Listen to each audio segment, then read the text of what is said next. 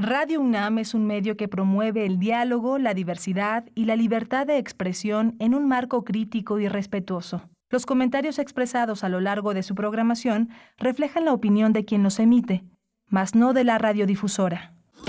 Radio UNAM presenta Primer Movimiento, el mundo desde la universidad. Hola, buenos días. Ya son las 7 de la mañana con 2 minutos en esta gran ciudad de México, 16 de septiembre, viernes. Mucho que andar. Hoy está Andrés Ramírez en los controles técnicos, está Rodrigo Aguilar en la producción ejecutiva, Violeta Berber en la asistencia de producción y mi compañera Berenice Camacho desde muy temprano. Madrugadores en viernes, Berenice. Madrugadores en viernes y en este día de celebración patria, pues aquí estamos, mucho que andar, y ayer anduvo también la garganta, así es que esperemos que nos funcione hasta las 10 de la mañana, pero les damos la bienvenida en esta mañana, estamos acompañándoles en sus actividades, en su descanso, en su asueto. Pues bueno, vimos ayer, después de 2 años, Un grito con mexicanos, por fin se llevó a cabo esta celebración en el Zócalo capitalino y en distintas plazas públicas del país. Yo solamente, destacar algunas cuestiones. El caso de Ciudad de México, la jefa de gobierno, Claudia Sheinbaum, informaba en su cuenta de Twitter el cálculo de asistencia que fue de unas 130,000 personas. Se veía, como sea, el Zócalo repleto.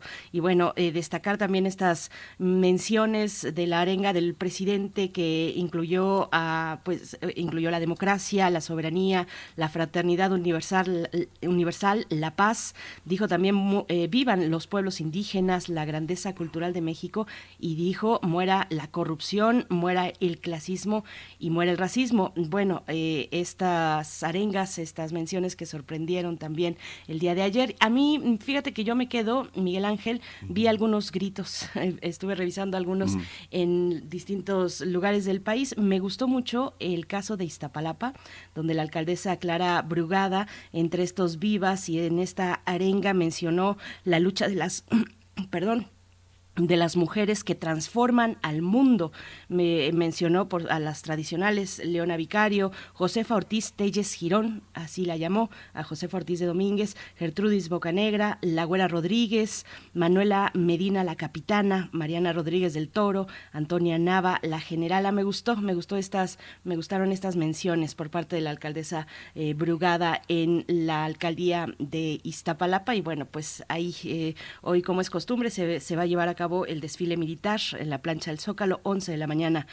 Pues un desfile que se da en medio de un debate nacional sobre la participación de las Fuerzas Armadas en tareas de seguridad pública del país. Así es que yo creo que será interesante atender al discurso del presidente en esta mañana, Miguel Ángel. Sí, va a ser muy interesante. Y esto que mencionas, Clara Brugada, yo creo que desde Iztapalapa se soñó en el Zócalo. Creo que fue interesante, una puntualización interesante por lo que tiene de anticipación a muchos procesos que desde Iztapalapa son muy definitorios en la Ciudad de México. Así que hay que seguir estas expresiones desde un espacio tan masivo.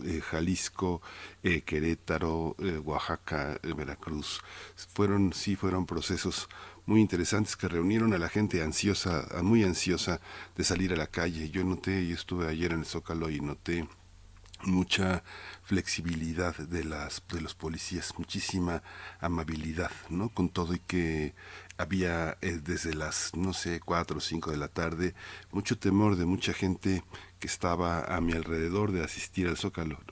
Me compraba un jugo, por decir, y decían, va a ir al Zócalo, cuidado, ¿no? Pero realmente estuvo una ceremonia muy familiar. Yo me retiré alrededor de las 12 de la noche y sí, todavía había muchas familias con sus hijos, con personas mayores caminando lentamente hacia el metro. Muy interesante, muy familiar, increíblemente, con poca oferta de comida, digamos. Había pocos restaurantes abiertos, todo el mundo cerró, yo creo que desde las 7, 8 de la noche, y mucha gente se lanzó, así que. Y fue gradual, porque hubo un momento de lluvia, un momento en el que empezó un chipi chipi y una nube negra estaba amenazando toda la ceremonia, y entonces yo creo que mucha gente se retiró previendo que no tenía dónde guarecerse y que estaba muy lejos el transporte público abierto, ¿no?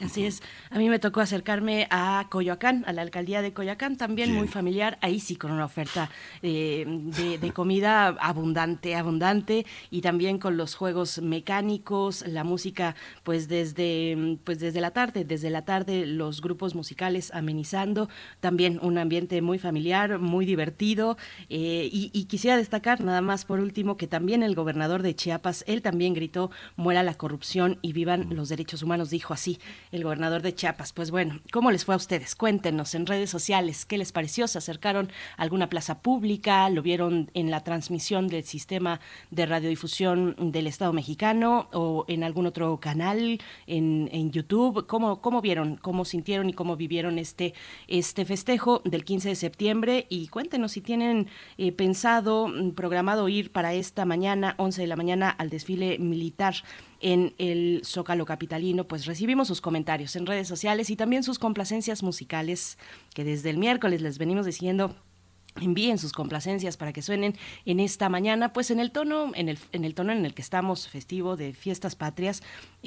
Cuéntenos, @PMovimiento en Twitter, Primer Movimiento UNAM en Facebook. Nosotros tenemos pues una programación interesante esta mañana. Vamos a hablar de teatro para iniciar.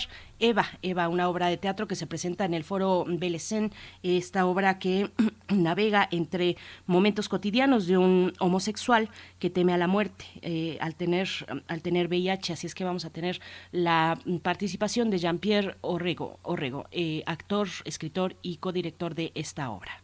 Vamos a tener en nuestro radioteatro una representación de El Guardagujas, este extraordinario cuento de Juan José Arreola, que está a cargo de Alonso Arreola en su lectura y en la dirección de Margarita Heredia. En la nota nacional hablaremos de los pendientes para mitigar los efectos negativos de la contaminación atmosférica, una charla que teníamos pendiente y que se va a dar esta mañana con Stefan Brociak, el excoordinador de las campañas de aire limpio y seguridad vehicular en el Poder del Consumidor. Vamos a hablar también de café, del café mexicano, los productores de Oaxaca y Chiapas y el consumo responsable.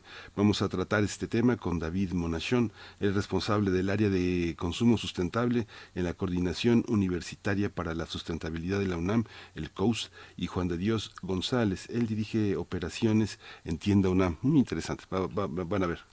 Así es, van a ver esta propuesta de la COUS de la UNAM, de Tienda UNAM, para fortalecer el cultivo, los productos de café en nuestro país. También tendremos la poesía necesaria esta mañana, por ahí de las 9:10, 9:15 de la mañana. Si nos acompañan, escucharán un poco de poesía.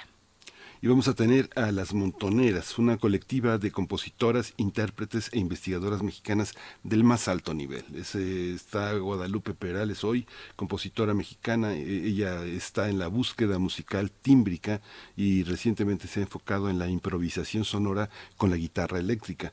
También va a estar Gabriela Maravilla. Ella es filósofa y compositora. Es compositora por la Escuela Superior de Música. Bien, pues ahí el menú para esta mañana, para este día 16 de septiembre. Cuéntenos, ¿nos están escuchando? ¿O estamos aquí hablándole un poco al aire? Siempre le hablamos al aire y siempre se recibe de alguna u otra manera pues los contenidos, los mensajes que enviamos desde estos micrófonos. Pero cuéntenos si nos están escuchando, si les tocó ir a trabajar muy tempranito, así como a nosotros, pues les acompañamos. Si es así, les acompañamos. Y si están descansando plácidamente en su hogar, pues también cuéntenos. @PMovimiento en Twitter, Primer Movimiento UNAM en Facebook. Vamos con información sobre COVID-19, sobre salud y también de la UNAM. COVID-19. Ante la pandemia, sigamos informados. Radio UNAM.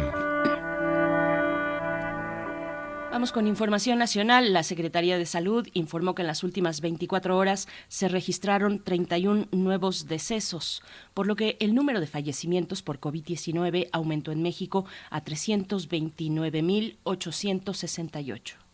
De acuerdo con el informe técnico que ofrecieron ayer las autoridades sanitarias, en ese mismo periodo se registraron 2.584 nuevos contagios, por lo que los casos confirmados acumulados aumentaron a 7.068.348, mientras que los casos activos estimados en todo el país por la Secretaría de Salud son 14.971. En información internacional, aunque las cifras de nuevos casos de viruela del mono a nivel global siguen una tendencia a la baja, la Organización Mundial de la Salud hizo un llamado para no bajar la guardia y mantener los diagnósticos y tratamientos. En la información internacional, las cifras de nuevos casos de viruela del mono en el mundo siguen una tendencia a la baja. La OMS hizo un llamado para no bajar la guardia y mantener los diagnósticos y tratamientos. Estoy de acuerdo, pues, con los datos de la OMS.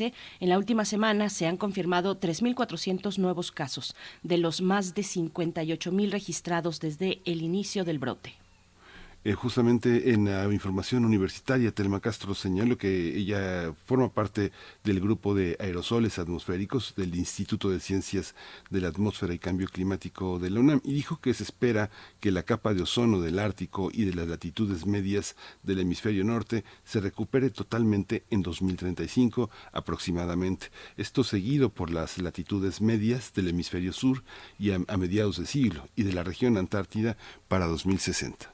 En ocasión del Día Internacional de la Preservación de la Capa de Ozono, que se celebra hoy 16 de septiembre, la especialista dijo que la evaluación científica más reciente sobre el agotamiento del ozono, conducida por la Organización Meteorológica Mundial y el Programa de Naciones Unidas para el Medio Ambiente, muestra que en algunas partes de la atmósfera, de la estratosfera, la capa de ozono se ha recuperado a un ritmo del 1 al 3% por década desde el año 2000.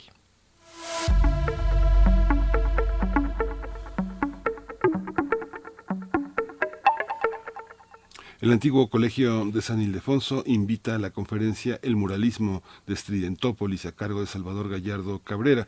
La cita es el próximo 21 de septiembre a las 5 de la tarde en la sala José Clemente Orozco del antiguo colegio de San Ildefonso. La entrada es libre. No se pierdan esta conferencia, el muralismo de Estridentópolis. Nosotros vamos a ir con música de José Pablo Moncayo. Se trata de Llano Alegre.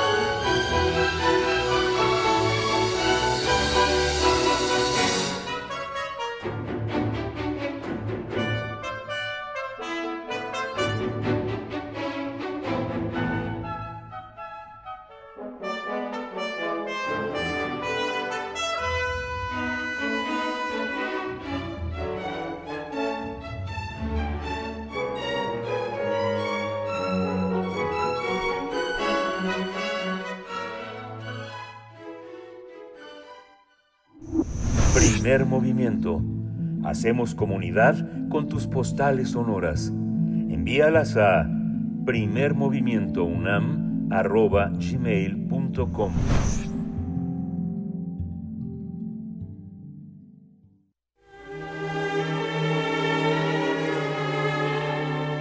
Teatro, teatro, teatro.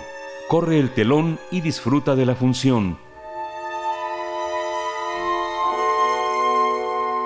Eva es una obra de teatro que se creó en Argentina, basada en una historia real de un amigo personal de su creador, el actor y dramaturgo Jean-Pierre Orrego Díaz, quien también es el encargado de darle vida al personaje principal. Por primera vez en México, esta propuesta escénica se estrenará en nuestro país. Eva es una obra no lineal que navega entre momentos cotidianos de un homosexual que le teme a la muerte, mientras atraviesa distintas etapas de su realidad, como tener VIH. Este montaje es una experiencia real, privada y anónima, que pretende crear conciencia en el público. En cada escena, este único personaje de la obra proyecta hacia el público su desesperación, por lo que lo hace partícipe del dolor, la desesperación y la frustración, pero sin perder la esperanza. Eva está conformada por medio de monólogos que contienen una gran carga emotiva. Esta obra se presentará en el Teatro Foro Belecén el 16, 23 y 30 de septiembre a las 20:30 horas. Esta puesta en escena fue creada por el dramaturgo Jean-Pierre Orrego Díaz y por Pedro Sati, diseñador gráfico y director de arte. En la codirección que realizan estos dos creadores están acompañados en México por el productor Miguel Ángel Galindo. Y vamos a conversar esta mañana sobre esta obra, Eva. Nos acompaña Jean-Pierre Orrego, actor, escritor y codirector de la obra. Muy buenos días, Jean-Pierre. Gracias por tomar esta comunicación muy temprano en este día de Fiestas Patrias. ¿Cómo te encuentras? Buenos días. Hola, buenos días. Gracias por invitarnos a esta charla. Muchas gracias a ti, Jean-Pierre Orrego. Cuéntanos cómo un proceso... ¿Cómo se da un proceso como este, tan acompañado, tan cerca de la dirección, la actuación y la propia escritura de la obra? ¿Cómo empezó? ¿Cómo llega a Belecén a México? Pues mira, la obra nace en el 2019. Yo vine a México justamente a hacer un documental sobre la Ciudad de México. Y 2 días antes de irme, conocí a alguien. Esta persona que me contó su historia de vida y le juré que tenía que escribir sobre él porque era muy fascinante eso que me estaba contando. Entonces empecé a escribir, me fui para Argentina porque yo vivía en Argentina en ese momento y me encerré en un lugar a escribir un mes entero y con el desafío de poder hacer una obra durante una hora entera que el público estuviera allí todo el tiempo, ¿no? Entonces, un desafío muy interesante y nace ese formato de cine-teatro, ¿no? Donde mostramos al público todo lo que vive el personaje internamente en escena y todo lo que vive externamente con su familia, con sus amigos, y esto es lo que hace la parte del cine. Entonces, fue un reto muy interesante poder lograrlo, pero al final se dio un resultado muy lindo. Entonces fue complejo, pero vale la pena verlo. Vale la pena verlo y esta noche se estará presentando a las 20:30 horas. Jean-Pierre, ¿cuál es el tratamiento de una, pues ya llevado a la dramaturgia, cuando se trata de la vida de una persona con la que se ha tenido contacto, con la que se tuvo en algún momento, pues una plática íntima como esta? Cuéntanos, ¿se toman en consideración, qué se toma en consideración como escritor para el teatro, Jean-Pierre? Pues mira, justamente hay varios elementos que hay que tener en cuenta y uno es el respeto hacia todas las personas que están viendo la obra, porque muchas personas que van a ver la obra tienen un familiar, tienen alguien cercano a su vida que tiene la enfermedad o inclusive ellos mismos. Entonces, ¿cómo poder tocar a las personas desde una parte amable, sin ser ofensivo, pero contando una realidad, ¿no? Para mí es muy, muy importante. Ha sido, o sea, lo que siempre, desde la primera función, mi mayor sueño fue que la persona que vivió, pues, que me contó su historia, viera la obra de teatro. Y cuando vine a México le dije, oye, tienes que ver la obra. Él aún no la ha visto, pero mi mayor sueño es ese, que él la pueda ver, porque es una forma de rendirle homenaje a la confianza que tuvo ¿no? Al permitirme contar su historia de vida, entonces desde el respeto, pero aún así logrando mostrar todos los sentimientos. No es fácil, pero se logra hacer un trabajo muy interesante. Desde el VIH han pasado muchas cosas, ha pasado también un brote de influenza muy intenso, también la pandemia que atravesamos. El cuerpo enfermo es algo que es una reflexión que a la que nos estamos acostumbrando o meditando sobre ella. ¿Cómo se da de manera escénica? ¿Cómo es el cuerpo enfermo en la voz y en la propia corporalidad? ¿Cómo lo trabajaste? Sí, qué interesante esa pregunta. Mira, justamente el investigar, ¿no? Cuando tú no has tenido ciertas cosas, pues actuarlas no es fácil, ¿no? Cuando tú no has vivido algunas cosas de la vida, al momento de actuar hay que hacer mucha investigación, mucho trabajo de ver, pero procurar sentir. Entonces yo cuando voy a actuar no como casi todo el día, intento como estar un poco débil físicamente para poder reflejarlo en la obra. Aparte, pues me tocó hacer un trabajo físico interesante, tuve que bajar de peso, tuve que hacer como varias cosas en mi cuerpo para poder reflejar el personaje, que no fue fácil, no ha sido fácil, e intentar reflejarnos desde las experiencias que te dan las personas, tomar todo eso un poco y construir un personaje que tiene que intentar mostrarse fuerte, pero que no lo está desde todos los ámbitos, ¿no? Y en la construcción actoral ha sido un proceso no solamente desde que se estrenó, sino desde ese momento hasta ahora, pues todo el tiempo se siguen aprendiendo cosas, nuevos elementos, seguimos relacionándonos, he ido a muchas fundaciones, he tenido contacto con muchas personas que me cuentan como sus diferentes etapas, porque pues no todos viven las primeras de la misma forma, ¿no? Entonces, es construir un poco de lo que todo el mundo me da. Uh-huh. Y supone un gran compromiso de tu parte, Jean-Pierre, es lo que nos dejas notar en tus comentarios. ¿Cómo abordas en esta obra ese tema, el tema del VIH? Miguel Ángel te pregunta, bueno, ¿cómo se representa corporalmente? Y yo te pregunto, pues, sobre el abordaje hacia lo social, ¿no? Hacia lo social, hacia el estigma, hacia el rechazo probablemente, o la falta de entendimiento por parte de los más cercanos, de la familia, la desinformación en la sociedad con respecto al VIH, y también una lucha que han llevado las personas portadoras y otras personas aliadas también con esta comunidad. ¿Cómo lo trataste? Mira que la obra tiene unos momentos en los cuales se interactúa directamente con el público y se pone la enfermedad a las personas, no se pone un paciente que se expone a las personas, al juicio, a su rechazo o a su amor, y cada función nos da un experimento diferente, un resultado diferente, donde las personas por desinformación inclusive se meten tanto en el personaje, en la obra, pero hay mucha gente que cree que darle un abrazo a una persona con VIH ya implica el contagio. Hay gente que cree que darle un beso, que compartir con esa persona, que salir a comer con esa persona implica un contagio. Entonces, justo nuestra obra pretende educar desde la confrontación, pero la obra sola no puede hacer mucho. Entonces, igual nuestra idea es poder hacer campañas en las cuales vamos a diferentes instituciones, porque nuestro público objetivo son los jóvenes. Es un tema que necesitamos trabajar, que creemos que ya sabemos sobre el tema, pero en realidad no sabemos nada, porque eso tiene un nicho gigante, abarca un montón de cosas, y como sociedad estamos muy, muy, muy lejos de poder entender qué es lo que pasa.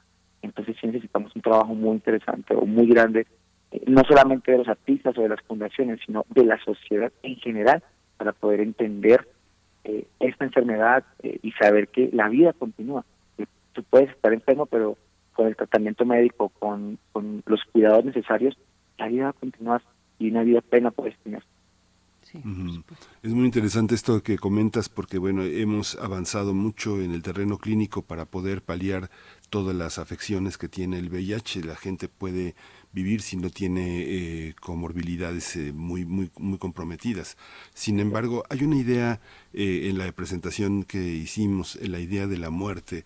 Uno cuando enferma, y es una enfermedad fatal que conducirá a la muerte inevitablemente, hay una incertidumbre de cómo llegará, cómo será la última sensación y cuándo. ¿Cómo se resuelve eso autoralmente y actoralmente? Hay una diferencia, hay una distancia.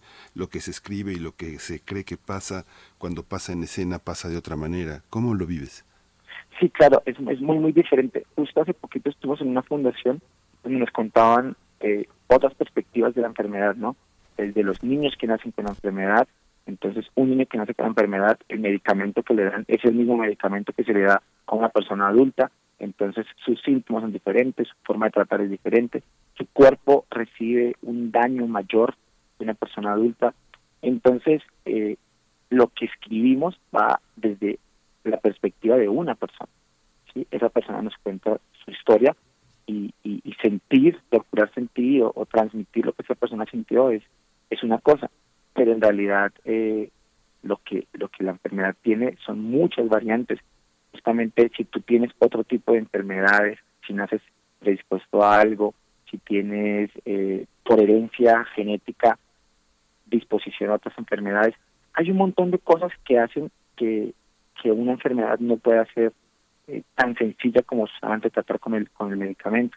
Entonces, desde que se escribe el personaje, pues tienes una idea, pero en realidad todo lo que pasa alrededor y todo lo que pueda tener el personaje además, pues nos construye el cóctel de algo muy complejo, ¿no? Donde todas las enfermedades o todo lo que tengan emocionalmente también afecta, y al comienzo pues la afectación es muy difícil, o sea, sufre, llora, la persona se destroza, pero debe haber un acompañamiento, y la invitación es a que todas las personas que tengan miedo de hacerse una prueba de VIH, porque a veces no saben que la gente cree, sospecha que está enfermo, pero por el miedo a hacerse la prueba, por el miedo de iniciar un tratamiento médico, deja de avanzar mucho la enfermedad, y la enfermedad se puede controlar desde el primer momento, pero hay que tener hay que perder el miedo y afrontar el diagnóstico, ¿no?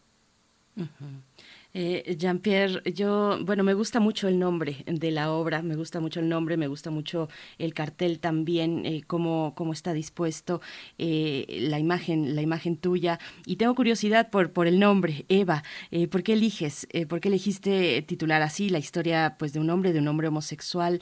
Yo pienso de inmediato en una identidad, en una autopercepción de un hombre homosexual que tiene estos temores a la muerte por su padecimiento. Cuéntanos de esta elección de llamar Eva a esta obra. Sí, mira, lo que pasa es que el personaje tiene una doble vida en la cual ante los demás es una persona, pero para sí mismo, para su familia, es otra persona. Entonces se llaman Adán y Eva, justamente. El protagonista se llama Adán y él decide ponerse como ese alter ego de Eva, ¿no? Entonces Eva le envía cartas a Adán contándole las cosas que hace, cómo vive la intensidad de sus cosas, cómo vive una fiesta, cómo vive salir a otra parte, relacionarse, pero Adán en su intimidad es una persona que sufre mucho. Y también la obra maneja muchos estos temas desde la creación, desde el simbolismo católico de Eva, ¿no? Desde cómo Eva come el fruto prohibido y podrido y condena a las mujeres para siempre. Entonces, desde allí se hace una historia también, porque contamos cómo las mujeres sufren parte de la enfermedad, cuando esa enfermedad está entregada o se le da el poder o se le da toda la atención desde la parte de los hombres homosexuales, pero también las mujeres sufren un montón silenciosamente. Es un proceso muy interesante que del cual casi no se habla. Entonces Eva representa también a las mujeres que sufren en silencio. Qué interesante. Sí, es muy interesante. Y también en esta aventura que nos cuentas también hay una parte en la que salir adelante, echarse pa'lante, como decimos.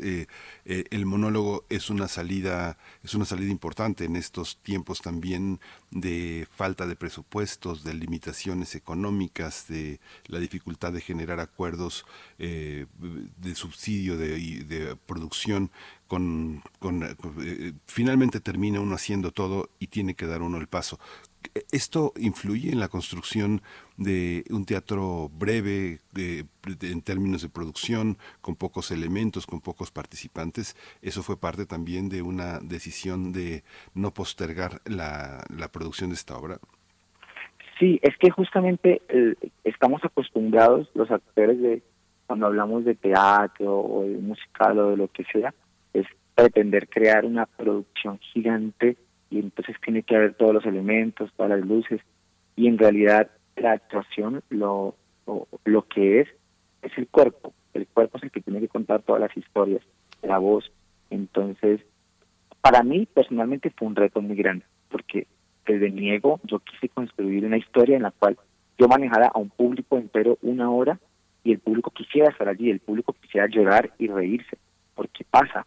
Entonces, es un reto más que todo desde lo actoral, pero también es la forma en la cual, pues, una obra para mover de un país a otro con 6, 7 integrantes es mucho más difícil que mover a 2. Entonces, la idea de esta obra es que fuera muy chica en el equipo para poder moverse muy fácilmente a cualquier parte, porque tenemos la idea es acabar aquí en México y presentarnos en Argentina, en Chile. Estamos traduciendo la obra para también producir, para presentarla en Brasil. Entonces queremos traducirla al portugués. Entonces, con un equipo tan grande, pues es más difícil mover todo este tipo de cosas. Uh-huh. Jean-Pierre, ¿no ha sido presentada en otros países, en Colombia, por ejemplo, o cómo ha sido recibida por públicos distintos? Llevan 2 presentaciones en el Foro Belecén aquí en Ciudad de México, quedan 3 por delante esta noche, el 23 y el 30 de septiembre también. Cuéntanos, ¿cuál es la recepción del público? Pues afortunadamente, justamente lo que nos motivó a salir de Colombia con esta obra fue la recepción del público. Cuando yo llegué a Colombia, porque yo vivía en Argentina, llegué con esta obra y la presentamos 4 funciones, nos fue súper bien, pero la gente la pidió nuevamente, entonces hicimos 2 funciones más en mi ciudad que se llama Cali, y después desde un tiempo, 8 días antes de movernos del país apareció el COVID, entonces nos quedamos quietos un tiempo en Colombia. El año pasado decidimos presentarla en otra ciudad, nos fue muy bien también, hubo recepción y dijimos, ok, es el momento de llevarla a otros países. Y en México la primera función fue algo hermoso, salimos llorando del teatro porque el público la recibió muy calurosamente y nos ha permitido decir, ok, esto sí funciona, sí estamos yendo por donde debe ser y ha habido una apertura hermosa de las personas y sentimos que inclusive pues hay que hacer más funciones porque esta obra tiene muchísimo por aportarle a la sociedad, que es lo que queremos justamente. Yo creo que en México hubo un entendimiento muy profundo del tema del VIH, porque los movimientos de diversidad sexual crecieron, porque también los movimientos de mujeres, los derechos de la infancia, creo que hubo una reflexión que vino también desde el activismo, desde las leyes. Hay una particularidad en este público. En este sentido, pensar la enfermedad y universalizarla, ¿cómo se da este proceso sin perder su carácter de historicidad? Porque finalmente cerca, yo creo que de muchos de nosotros, hubo personas que tuvieron el virus, unos que lo superaron y otros fallecieron por la enfermedad. ¿Cómo se da este proceso en lo histórico, Jean-Pierre? Pues mira que según las estadísticas, México y Brasil son los países con mayor VIH en Latinoamérica, ¿no? Uh-huh. Entonces, te topas que, sobre todo en la Ciudad de México, hay una población muy grande de personas con VIH, pero hay muy poca apoyo o muy poca difusión del conocimiento, ¿no? Hay muy poco análisis. Entonces hay un montón de gente sufriendo de soledad, de depresión. He conocido gente muy, muy cercana a mí en Ciudad de México, pues estuvo con enfermedad y gente que vive con crisis, con intentos de suicidio a diario. Entonces hay una población emocionalmente muy, muy vulnerable, muy enferma, que no había vivido en otra parte. Entonces aquí al estar en México se me da una cachetada gigante porque me mueve otros sentimientos estar en México. Justamente es un contexto muy diferente, una ciudad tan grande, tan poblada, que te das cuenta que la gente está muy sola, que hay mucha soledad, hay mucha tristeza, y abordarlo aquí justamente es un reto muy particular, porque aquí ha sido donde sentimos que aquí ha sido mejor la actuación de la obra que en otras partes, porque lo he sentido más, porque he vivido más a mis amigos cercanos que están enfermos y no saben qué hacer, muchos no saben ni siquiera cómo es el tratamiento médico. Entonces ha sido un golpe, ¿no? O sea, cada país es diferente y en México es otra historia, es otro contexto que necesitamos trabajar a fondo. Pues recuérdanos las coordenadas, Jean-Pierre Orrego Díaz, cuánto tiempo van a estar, cómo es, hoy tienen función, es un día festivo, es un día que mucha gente tiene oportunidad de ir al teatro con cierta serenidad, es un buen horario, 20-30 horas, por último danos estas coordenadas y pues nos despedimos de esta charla. Bueno, mira, esperamos a todas las personas mayores de 13 años, nuestro público es para mayores de 13 años, en el Foro Belecén, en la colonia de Narvarte, pues queda cerca del metro Teopira, es como por Universidad Ixola, es como las direcciones. Nos pueden encontrar en internet, en Instagram, como SK Jean-Pierre es mi Instagram, o Eva Teatro. Quienes quieran participar, quienes quieran ir, pueden tener un descuento del 20% hoy, las personas que nos escriban a nuestro Instagram y nos digan que vienen desde esta radio, tienen un descuento, y vamos a estar sorteando 2 boletos para la función del próximo viernes. Entonces que nos escriban y ahí estaremos dando toda la información, todo lo que hay que hacer. Lo esperamos hoy, es una obra muy linda, hay que ir al teatro, hay que apoyar el arte, no se van a arrepentir, nadie se va a arrepentir porque en serio es un proyecto que nos incumbe a todos, nos toca a todos y debemos educarnos respecto al tema para poder saber cómo hacerlo. La idea nuestra también es dar charlas, quienes requieran ayuda, tenemos apoyo de fundaciones en las cuales podemos dirigirlos para que vayan, para que escuchen y para que hagan pruebas, las pruebas son gratis, entonces quienes necesiten todo el apoyo nos pueden buscar también. Gracias. Gracias, Jean-Pierre Orrego, pues mucha suerte a Eva, que les vaya de maravilla en esta noche y las presentaciones en adelante en este mes de septiembre, hoy 16, el próximo 23 y 30 de septiembre, 20 a 30 horas en el Foro Belecén, que se encuentra en Zempoala 90, Colonia Narvarte, en la delegación en la alcaldía Benito Juárez, en Ciudad de México. Muchas gracias, Jean-Pierre Orrego, escritor y codirector de esta obra, Eva. Muchas gracias. Muchas gracias a ustedes por este espacio, por esta oportunidad. Un abrazo grande. Muchas gracias. Gracias. Y bueno, hay que decir que el Foro Belecén forma parte de Recio, la red de espacios culturales independientes. Es una red que surgió antes de la pandemia, pero bueno, ya con la pandemia, como lo vimos, la ANTI también está por ahí, se cerraron filas, ¿no? El gremio cerró filas ante la adversidad que trajo la pandemia y las adversidades y desafíos que ya venía arrastrando y que todavía no son solucionadas, subsanadas en el gremio de la escena teatral, Miguel Ángel. Uh-huh. Pues bueno, nosotros nos vamos con el radioteatro de esta mañana, querido Miguel Ángel, ¿lo tienes por ahí? Sí, el guardagujas de Juan José Arreola. La lectura es a cargo de Alonso Arreola, su nieto.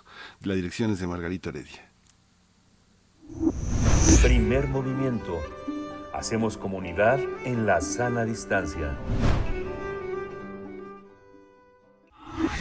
Cuando cuentes cuentos, recuerda los de Primer Movimiento.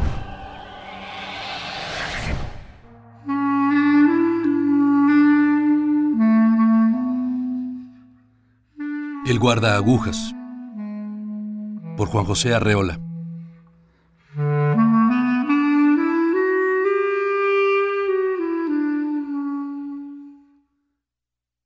El forastero llegó sin aliento a la estación desierta. Su gran valija, que nadie quiso cargar, le había fatigado en extremo. Se enjugó el rostro con un pañuelo y con la mano en visera miró los rieles que se perdían en el horizonte.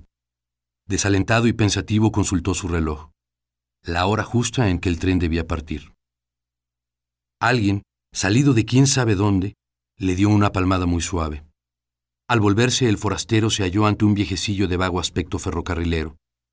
Llevaba en la mano una linterna roja, pero tan pequeña que parecía de juguete. Miró sonriendo al viajero, que le preguntó con ansiedad. —Usted perdone, ¿ha salido ya el tren? —¿Lleva usted poco tiempo en este país? —Necesito salir inmediatamente. Debo hallarme en Té mañana mismo. —Se ve que usted ignora las cosas por completo. Lo que debe hacer ahora mismo es buscar alojamiento en la fonda para viajeros. Y señaló un extraño edificio ceniciento que más bien parecía un presidio. —Pero yo no quiero alojarme, sino salir en el tren. Alquile usted un cuarto inmediatamente, si es que lo hay. En caso de que pueda conseguirlo, contrátelo por mes. Le resultará más barato y recibirá mejor atención. ¿Está usted loco? Yo debo llegar a Té mañana mismo. Francamente, debería abandonarlo a su suerte. Sin embargo, le daré unos informes. Por favor. Este país es famoso por sus ferrocarriles, como usted sabe. Hasta ahora no ha sido posible organizarlos debidamente, pero se han hecho grandes cosas en lo que se refiere a la publicación de itinerarios y a la expedición de boletos. Las guías ferroviarias abarcan y enlazan todas las poblaciones de la nación. Se expenden boletos hasta para las aldeas más pequeñas y remotas. Falta solamente que los convoyes cumplan las indicaciones contenidas en las guías y que pasen efectivamente por las estaciones. Los habitantes del país así lo esperan. Mientras tanto, aceptan las irregularidades del servicio y su patriotismo les impide cualquier manifestación de desagrado. Pero, ¿hay un tren que pasa por esta ciudad? Afirmarlo equivaldría a cometer una inexactitud. Como usted puede darse cuenta, los rieles existen, aunque un tanto averiados. En algunas poblaciones están sencillamente indicados en el suelo mediante dos rayas. Dadas las condiciones actuales, ningún tren tiene la obligación de pasar por aquí. Pero nada impide que eso pueda suceder. Yo he visto pasar muchos trenes en mi vida y conocí a algunos viajeros que pudieron abordarlos. Si usted espera convenientemente, tal vez yo mismo tenga el honor de ayudarle a subir a un hermoso y confortable vagón. ¿Me llevará ese tren a Té? ¿Y por qué se empeña usted en que ha de ser precisamente a Té? Debería darse por satisfecho si pudiera abordarlo. Una vez en el tren, su vida tomará efectivamente un rumbo. ¿Qué importa si ese rumbo no es el de Té? Es que yo tengo un boleto en regla para ir a Té. Lógicamente, debo ser conducido a ese lugar, ¿no es así? Cualquiera diría que usted tiene razón. En la fonda para viajeros podrá usted hablar con personas que han tomado sus precauciones, adquiriendo grandes cantidades de boletos. Por regla general, las gentes previsoras compran pasajes para todos los puntos del país. Hay quien ha gastado en boletos una verdadera fortuna. Yo creí que para ir a Té me bastaba un boleto, mírelo usted. El próximo tramo de los ferrocarriles nacionales va a ser construido con el dinero de una sola persona que acaba de gastar su inmenso capital en pasajes de ida y vuelta para un trayecto ferroviario, cuyos planos, que incluyen extensos túneles y puentes, ni siquiera han sido aprobados por los ingenieros de la empresa. Pero el tren que pasa por Té ya se encuentra en servicio. Y no solo ese. En realidad hay muchísimos trenes en la nación, y los viajeros pueden utilizarlos con relativa frecuencia, pero tomando en cuenta que no se trata de un servicio formal y definitivo. En otras palabras, al subir a un tren, nadie espera ser conducido al sitio que desea. ¿Cómo es eso? En su afán de servir a los ciudadanos, la empresa debe recurrir a ciertas medidas desesperadas. Hace circular trenes por lugares intransitables. Esos convoyes expedicionarios emplean a veces varios años en su trayecto, y la vida de los viajeros sufre algunas transformaciones importantes. Los fallecimientos no son raros en tales casos, pero la empresa, que todo lo ha previsto, añade a esos trenes un vagón capilla ardiente y un vagón cementerio. Es motivo de orgullo para los conductores depositar el cadáver de un viajero lujosamente embalsamado en los andenes de la estación que prescribe su boleto. En ocasiones, estos trenes forzados recorren trayectos en que falta uno de los rieles. Todo un lado de los vagones se estremece lamentablemente con los golpes que dan las ruedas sobre los durmientes. Los viajeros de primera, es otra de las previsiones de la empresa, se colocan del lado en que hay riel. Los de segunda padecen los golpes con resignación. Pero hay otros tramos en que faltan ambos rieles. Allí los viajeros sufren por igual hasta que el tren queda totalmente destruido. ¡Santo Dios! Mire usted, la aldea de F surgió a causa de uno de esos accidentes. El tren fue a dar en un terreno impracticable. Lijadas por la arena, las ruedas se gastaron hasta los ejes. Los viajeros pasaron tanto tiempo que de las obligadas conversaciones triviales surgieron amistades estrechas. Algunas de esas amistades se transformaron pronto en idilios, y el resultado ha sido F, una aldea progresista llena de niños traviesos que juegan con los vestigios enmohecidos del tren. Dios mío, yo no estoy hecho para tales aventuras. Necesita usted ir templando su ánimo. Tal vez llegue usted a convertirse en héroe. No crea que faltan ocasiones para que los viajeros demuestren su valor y sus capacidades de sacrificio. Recientemente, 200 pasajeros anónimos escribieron una de las páginas más gloriosas en nuestros anales ferroviarios. Sucede que en un viaje de prueba, el maquinista advirtió a tiempo una grave omisión de los constructores de la línea. En la ruta faltaba el puente que debía salvar un abismo. Pues bien, el maquinista, en vez de poner marcha atrás, arengó a los pasajeros y obtuvo de ellos el esfuerzo necesario para seguir adelante. Bajo su enérgica dirección, el tren fue desarmado pieza por pieza y conducido en hombros al otro lado del abismo, que todavía reservaba la sorpresa de contener en su fondo un río caudaloso. El resultado de la hazaña fue tan satisfactorio que la empresa renunció definitivamente a la construcción del puente, conformándose con hacer un atractivo descuento en las tarifas de los pasajeros que se atreven a afrontar esa molestia suplementaria. Pero yo debo llegar a T mañana mismo. Muy bien. Me gusta que no abandone usted su proyecto. Se ve que es usted un hombre de convicciones. Alójese por lo pronto en la fonda y tome el primer tren que pase. Trate de hacerlo cuando menos. 1000 personas estarán para impedírselo. Al llegar un convoy, los viajeros, irritados por una espera demasiado larga, salen de la fonda en tumulto para invadir ruidosamente la estación. Muchas veces provocan accidentes con su increíble falta de cortesía y de prudencia. En vez de subir ordenadamente, se dedican a aplastarse unos a otros. Por lo menos, se impiden para siempre el abordaje y el tren se va dejándolos amotinados en los andenes de la estación. Los viajeros, agotados y furiosos, maldicen su falta de educación y pasan mucho tiempo insultándose y dándose de golpes. ¿Y la policía no interviene? Se ha intentado organizar un cuerpo de policía en cada estación, pero la imprevisible llegada de los trenes hacía tal servicio inútil y sumamente costoso. Además, los miembros de ese cuerpo demostraron muy pronto su venalidad, dedicándose a proteger la salida exclusiva de pasajeros adinerados que les daban a cambio de esa ayuda todo lo que llevaban encima. Se resolvió entonces el establecimiento de un tipo especial de escuelas, donde los futuros viajeros reciben lecciones de urbanidad y un entrenamiento adecuado. Allí se les enseña la manera correcta de abordar un convoy, aunque esté en movimiento y a gran velocidad. También se les proporciona una especie de armadura para evitar que los demás pasajeros les rompan las costillas. Pero una vez en el tren, ¿está uno cubierto de nuevas contingencias? Relativamente. Solo le recomiendo que se fije muy bien en las estaciones. Podría darse el caso de que creyera haber llegado a T y solo fuese una ilusión. Para regular la vida a bordo de los vagones demasiado repletos, la empresa se ve obligada a echar mano de ciertos expedientes. Hay estaciones que son pura apariencia. Han sido construidas en plena selva y llevan el nombre de alguna ciudad importante. Pero basta poner un poco de atención para descubrir el engaño.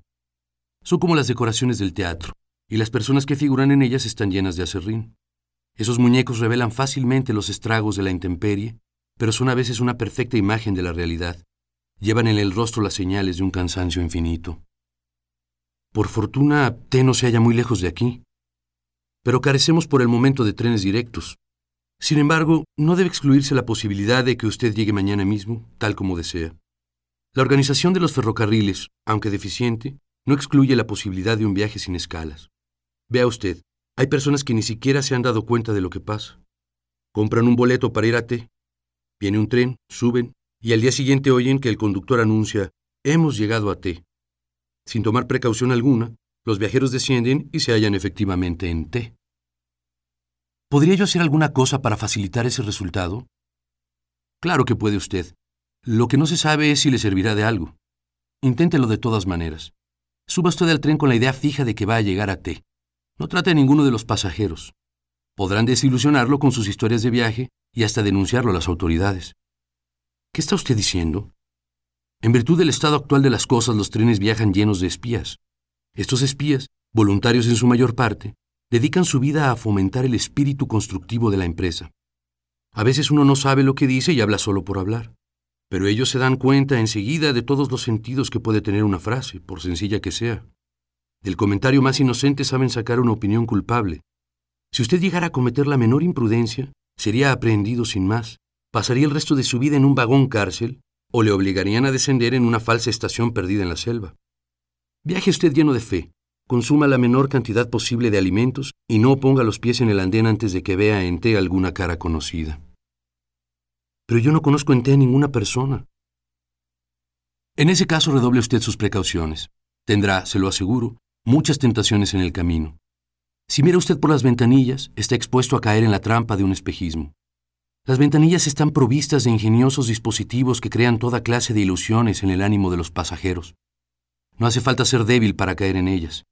Ciertos aparatos, operados desde la locomotora, hacen creer, por el ruido y los movimientos, que el tren está en marcha. Sin embargo, el tren permanece detenido semanas enteras, mientras los viajeros ven pasar cautivadores paisajes a través de los cristales. ¿Y eso qué objeto tiene? Todo esto lo hace la empresa con el sano propósito de disminuir la ansiedad de los viajeros y de anular en todo lo posible las sensaciones de traslado. Se aspira a que un día se entreguen plenamente al azar, en manos de una empresa omnipotente, y que ya no les importe saber a dónde van ni de dónde vienen. ¿Y usted ha viajado mucho en los trenes? Yo, señor, solo soy guardagujas. A decir verdad, soy un guardagujas jubilado, y solo aparezco aquí de vez en cuando para recordar los buenos tiempos. No he viajado nunca, ni tengo ganas de hacerlo. Pero los viajeros me cuentan historias. Sé que los trenes han creado muchas poblaciones además de la aldea de F, cuyo origen le he referido. Ocurre a veces que los tripulantes de un tren reciben órdenes misteriosas. Invitan a los pasajeros a que desciendan de los vagones, generalmente con el pretexto de que admiren las bellezas de un determinado lugar. Se les habla de grutas, de cataratas o de ruinas célebres. 15 minutos para que admiren ustedes la gruta tal o cual, dice amablemente el conductor. Una vez que los viajeros se hallan a cierta distancia, el tren escapa a todo vapor. ¿Y los viajeros? Vagan desconcertados de un sitio a otro durante algún tiempo, pero acaban por congregarse y se establecen en colonia. Estas paradas intempestivas se hacen en lugares adecuados, muy lejos de toda civilización y con riquezas naturales suficientes. Allí se abandonan lores selectos, de gente joven, y sobre todo con mujeres abundantes. ¿No le gustaría a usted pasar sus últimos días en un pintoresco lugar desconocido, en compañía de una muchachita? El viejecillo sonriente hizo un guiño y se quedó mirando al viajero, lleno de bondad y de picardía. En ese momento se oyó un silbido lejano. El guardagujas dio un brinco y se puso a hacer señales ridículas y desordenadas con su linterna. ¿Es el tren?, preguntó el forastero. El anciano echó a correr por la vía desaforadamente. Cuando estuvo a cierta distancia, se volvió para gritar. —¡Tiene usted suerte! Mañana llegará a su famosa estación. ¿Cómo dice que se llama?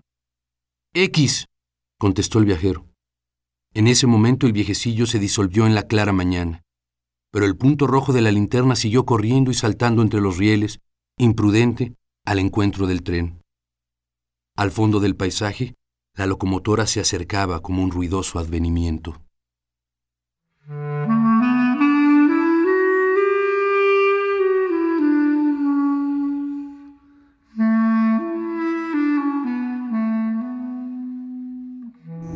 Primer movimiento. Hacemos comunidad con tus postales sonoras. Envíalas a primermovimientounam@gmail.com. Ahí tuvimos este radioteatro para esta mañana de viernes 16 de septiembre, El Guardagujas, de Juan José Arreola. Y vamos a escuchar a continuación, para despedir esta hora y volver después del corte, vamos a escuchar, ya suena al fondo, La Bruja, interpretada por Tlen Huicani. Es lo que ya estamos escuchando. Gracias. Nosotros seguimos aquí en Primer Movimiento. Vamos al corte y volvemos. A las 2 de la mañana.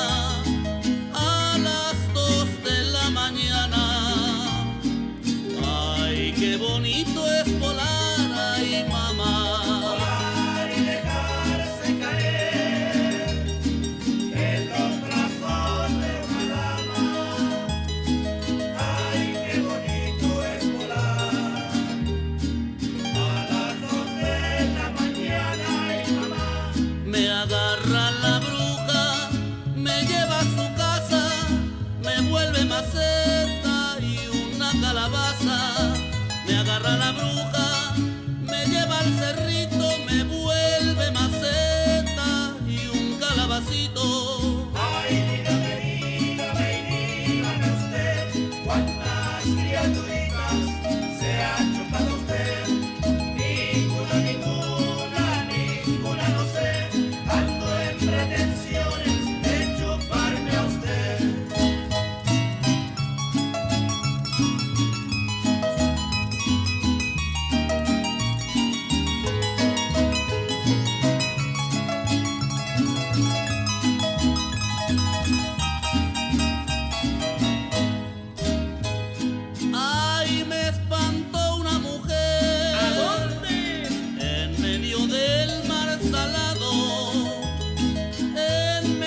el mar salado.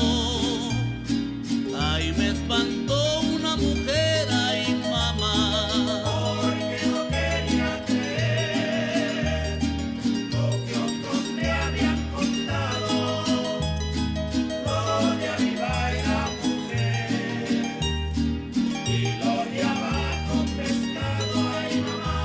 Cuando a mi mujer la encuentro acostada, le jalo las colillas, no me dice nada. Cuando a mi mujer la encuentro durmiendo, le jalo las cosas.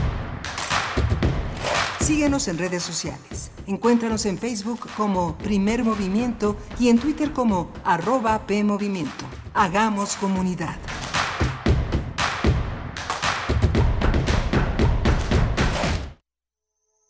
Miralina está en la búsqueda de su plenitud como ser humano. Sin embargo, sus deseos del presente luchan constantemente con los sueños de su inconsciencia y los fantasmas de su pasado.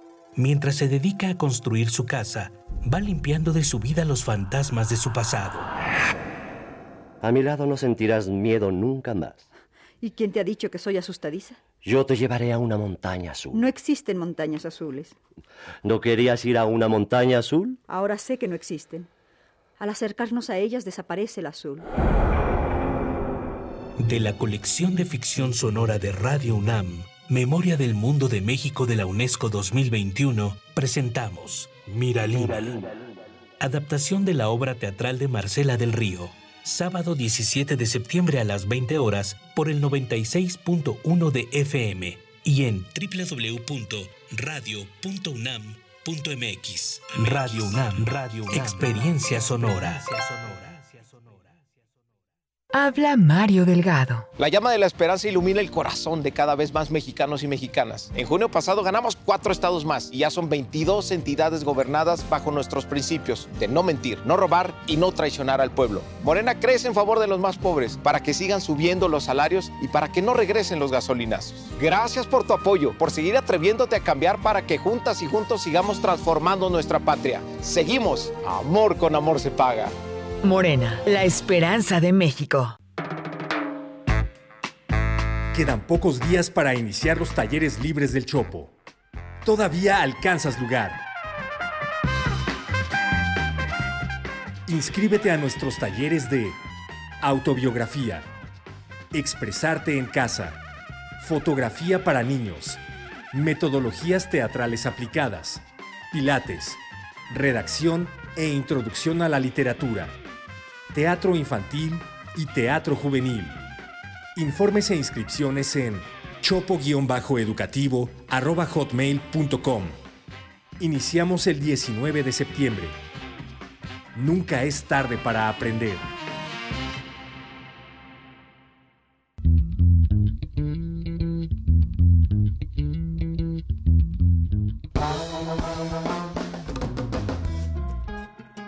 La naturaleza al compás de la madera y los metales.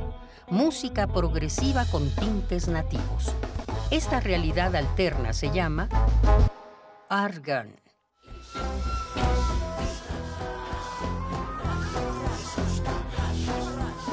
Viernes 23 de septiembre a las 21 horas en la Sala Julián Carrillo. Entrada libre. Sé parte de Intersecciones. Radio UNAM, experiencia sonora.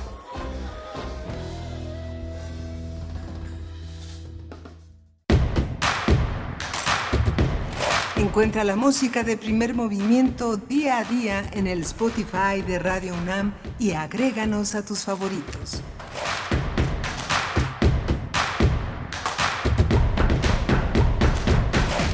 Viernes 16 de septiembre de 2022, ya son las 8:04 de la mañana. Bienvenidos, bienvenidas a Primer Movimiento. Gracias también por enlazarnos, por ser parte de Radio Nicolaita en el 104.3 durante esta hora, aquí en Primer Movimiento. Gracias y saludos a todas, a todos en este día feriado, 16 de septiembre, el día del desfile militar. Inicia a las 11 de la mañana y bueno, estamos acompañándoles aquí en Primer Movimiento desde muy temprano, desde las 7 de la mañana. mañana tempranito estamos aquí con ustedes. Cuéntenos si nos escuchan, si tienen el plan de acercarse al desfile militar, cómo les fue ayer también en el festejo de este día de este día de inicio de la gesta de independencia, el día del grito de independencia de México. Cuéntenos en redes sociales, estamos todo el equipo, una mención especial para este equipo guerrero que pues a pesar de todo estamos aquí, a pesar de que es un día de descanso para la mayoría de los mexicanos y mexicanas, aquí estamos en esta mañana en vivo por el 96.1 de la frecuencia modulada y el 860 de amplitud modulada. Rodrigo Aguilar en cabina, en la producción ejecutiva. Esta mañana Andrés Ramírez en los controles técnicos, Violeta Berber en la asistencia de producción, Tamara Quirós en redes sociales y Miguel Ángel Quemain en la conducción de Primer Movimiento. Buenos días, Miguel Ángel, ¿cómo estás? Hola, Berenice, buenos días a todos, buenos días en este festivo 16 de septiembre. Tenemos en esta segunda hora contenidos muy interesantes. Teníamos pendiente el encuentro con Stefan Brociak, que es coordinador de las campañas de aire limpio y seguridad vehicular en el Poder del Consumidor, para hablar de los pendientes para mitigar los efectos negativos de la contaminación. Va a ser una conversación interesante y en esta segunda hora también tenemos el café mexicano, los productores de Oaxaca y Chiapas y el consumo responsable. Vamos a tratar el tema con David Monachón, responsable del área de consumo sustentable en la Coordinación Universitaria para la Sustentabilidad de la UNAM, y Juan de Dios González, él dirige las operaciones en la Tienda UNAM, una gran responsabilidad. Muy, muy interesante conversación.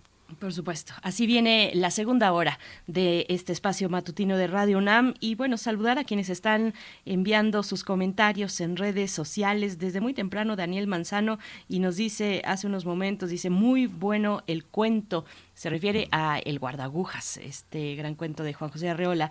Dice, muy bueno el cuento, pero es desesperante. Ya no quiero viajar en tren. Es más, yo no quiero salir de mi casa. Me siento totalmente vulnerable. Ya no sé a dónde ir. Ya no confío en nada ni en nadie. Me siento perdido. Y continúa después diciendo, será más seguro volar con la bruja que viajar en tren, aunque el resultado final también será incierto y no es cuento. Disfruten el desfile, nos dice Daniel Manzano. Buenos días a ti, Daniel, querido Daniel Manzano. Huehuetlacatl, también Jorge Leiva está por acá. Dice, buena mañana de celebración independiente. Abrazos patrios a toda la banda. Oreja parada a la bocina desde tempranito. Gracias, Huehuetlacatl. Y todos los que están escuchando, aunque no nos escriban en redes sociales, aunque nos gusta que nos envíen sus comentarios y sobre todo sus peticiones, sus complacencias musicales. Hoy que es viernes, pues aprovechen, está casi vacío la lista, nadie se ha anotado con alguna canción pues acorde a esta festividad patria, pero estamos esperando sus complacencias y sus comentarios en redes sociales, Miguel Ángel. Así es que pues nos vamos ya con nuestra nota nacional. Primer movimiento. Hacemos comunidad con tus postales sonoras. Envíalas a primermovimientounam@gmail.com.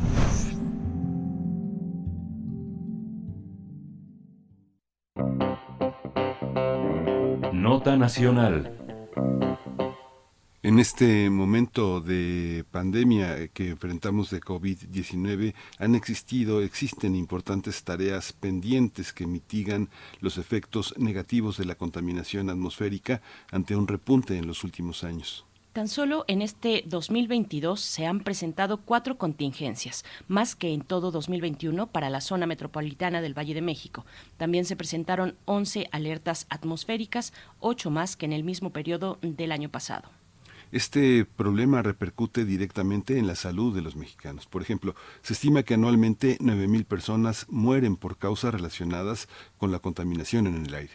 Por esta razón, organizaciones del Observatorio Ciudadano de Calidad del Aire insisten en que la situación de la calidad del aire en la zona de mayor concentración de personas, que es Ciudad de México, no es favorable y pone en riesgo la salud de los capitalinos. El Observatorio Ciudadano de Calidad del Aire del área metropolitana de Monterrey informó que en esa ciudad del norte factores como el aumento de la población, la industria, así como combustibles sucios y una refinería que está dentro del área metropolitana repercuten en la situación ambiental de esa entidad.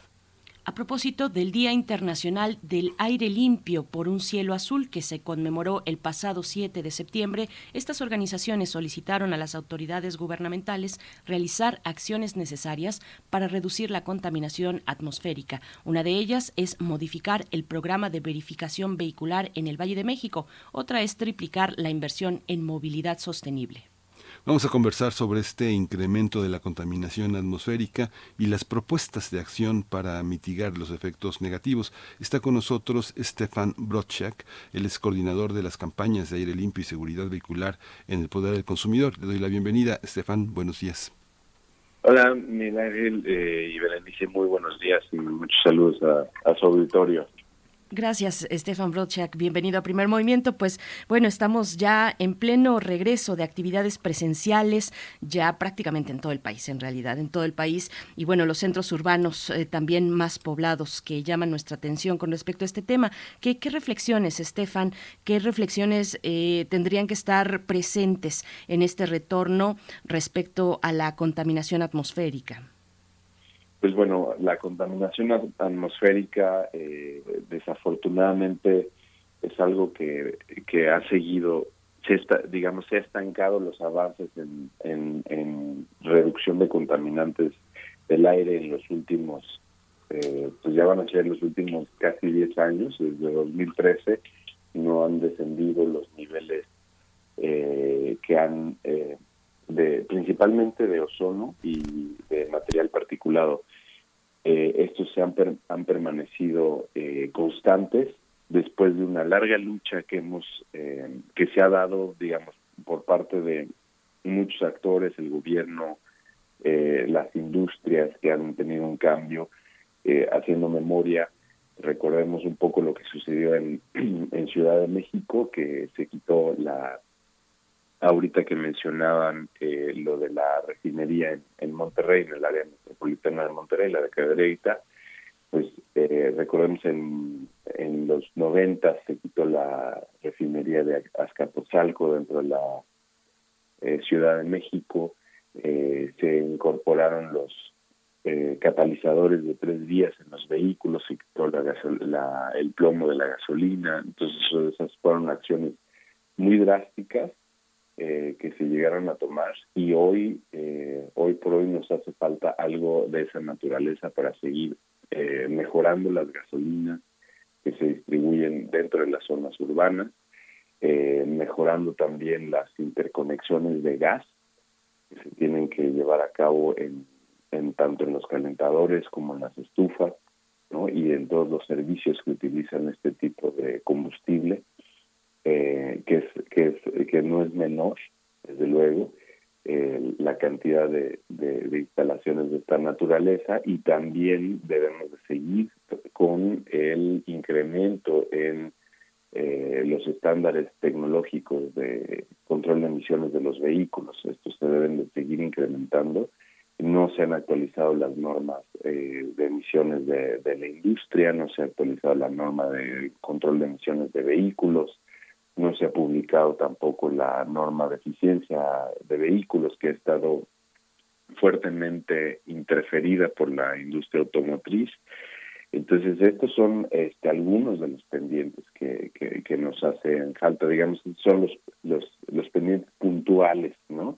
Pero también hay grandes pendientes a nivel macro, y con esto me refiero a una escala mayor.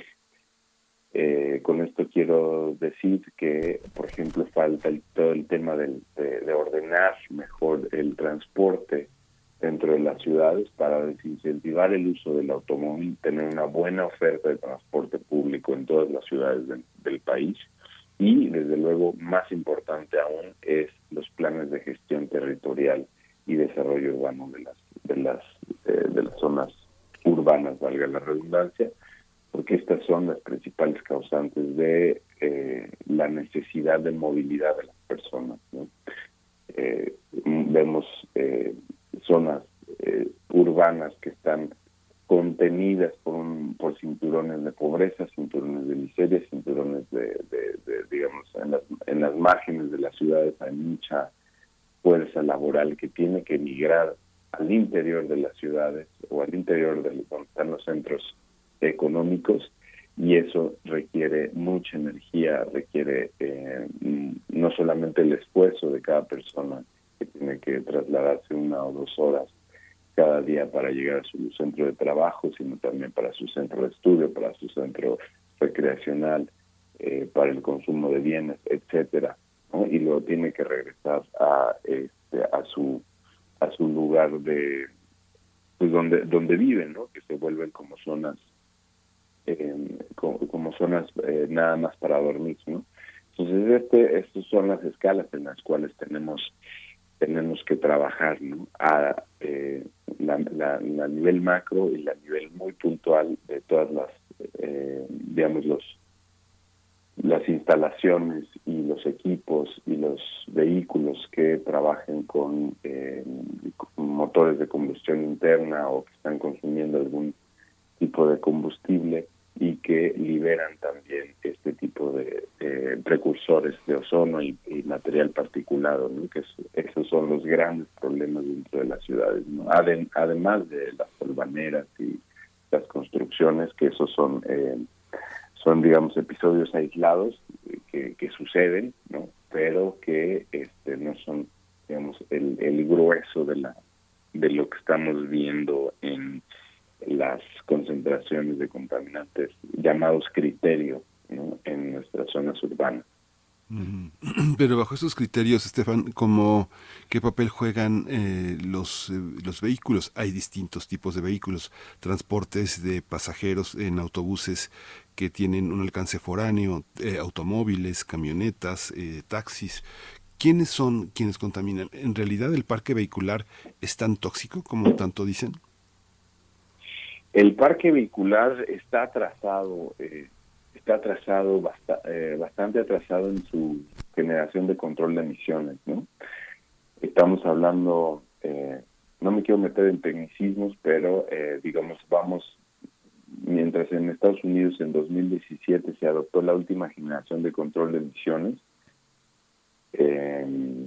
para todos los vehículos nuevos, pues en México esto todavía no ocurre, ¿no? O sea, ocurre de manera comercial, ¿no? Hay ya algunos vehículos de alta gama que tienen estos sistemas de control de emisiones, pero aún nos falta todavía incrementar la penetración de este tipo de tecnologías basado en una regulación del país, ¿no? Para que no sean solo los vehículos de alta gama, sino que sean todos los vehículos nuevos que se ofrecen en el mercado, ¿no? Entonces, por ese lado, sí hay mucha contaminación que se genera, ¿no? Pero también tenemos que tomar en cuenta, debido a la química atmosférica, lo que sucede entre las fuentes de emisiones de cierto tipo de contaminantes y otras fuentes de emisiones, ¿no? Aquí hay una alianza muy nociva para la salud entre lo que emiten los vehículos y lo que emiten todas las instalaciones a gas porque son obsoletas, porque no son eficientes, porque tienen fugas, etcétera, ¿no? Que ambos trabajan, digamos, de manera conjunta en la formación de ozono. Y también hay, digamos, cuestiones que en esto que hablaba de las reacciones atmosféricas que se dan por unos contaminantes y por otros, también hay digamos contaminantes que obstaculizan la formación de ozono, ¿no? Por ejemplo, si hay demasiada compuestos orgánicos volátiles y hay también alta presencia de óxidos de nitrógeno, que son los precursores de ozono, los principales precursores de ozono con los que vivimos en nuestras ciudades.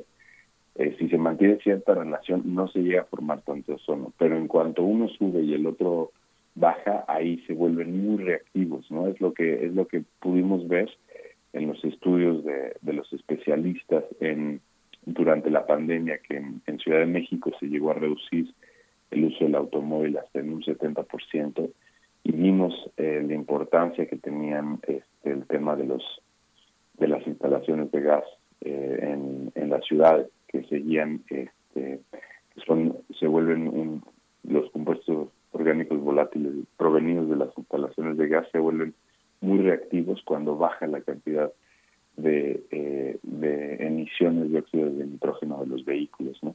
Entonces es una relación que tenemos que trabajar muy de cerca para bajar ambas concentraciones, tanto las de las instalaciones de gas como las de los vehículos, a través de desincentivar el uso del vehículo, mejorar los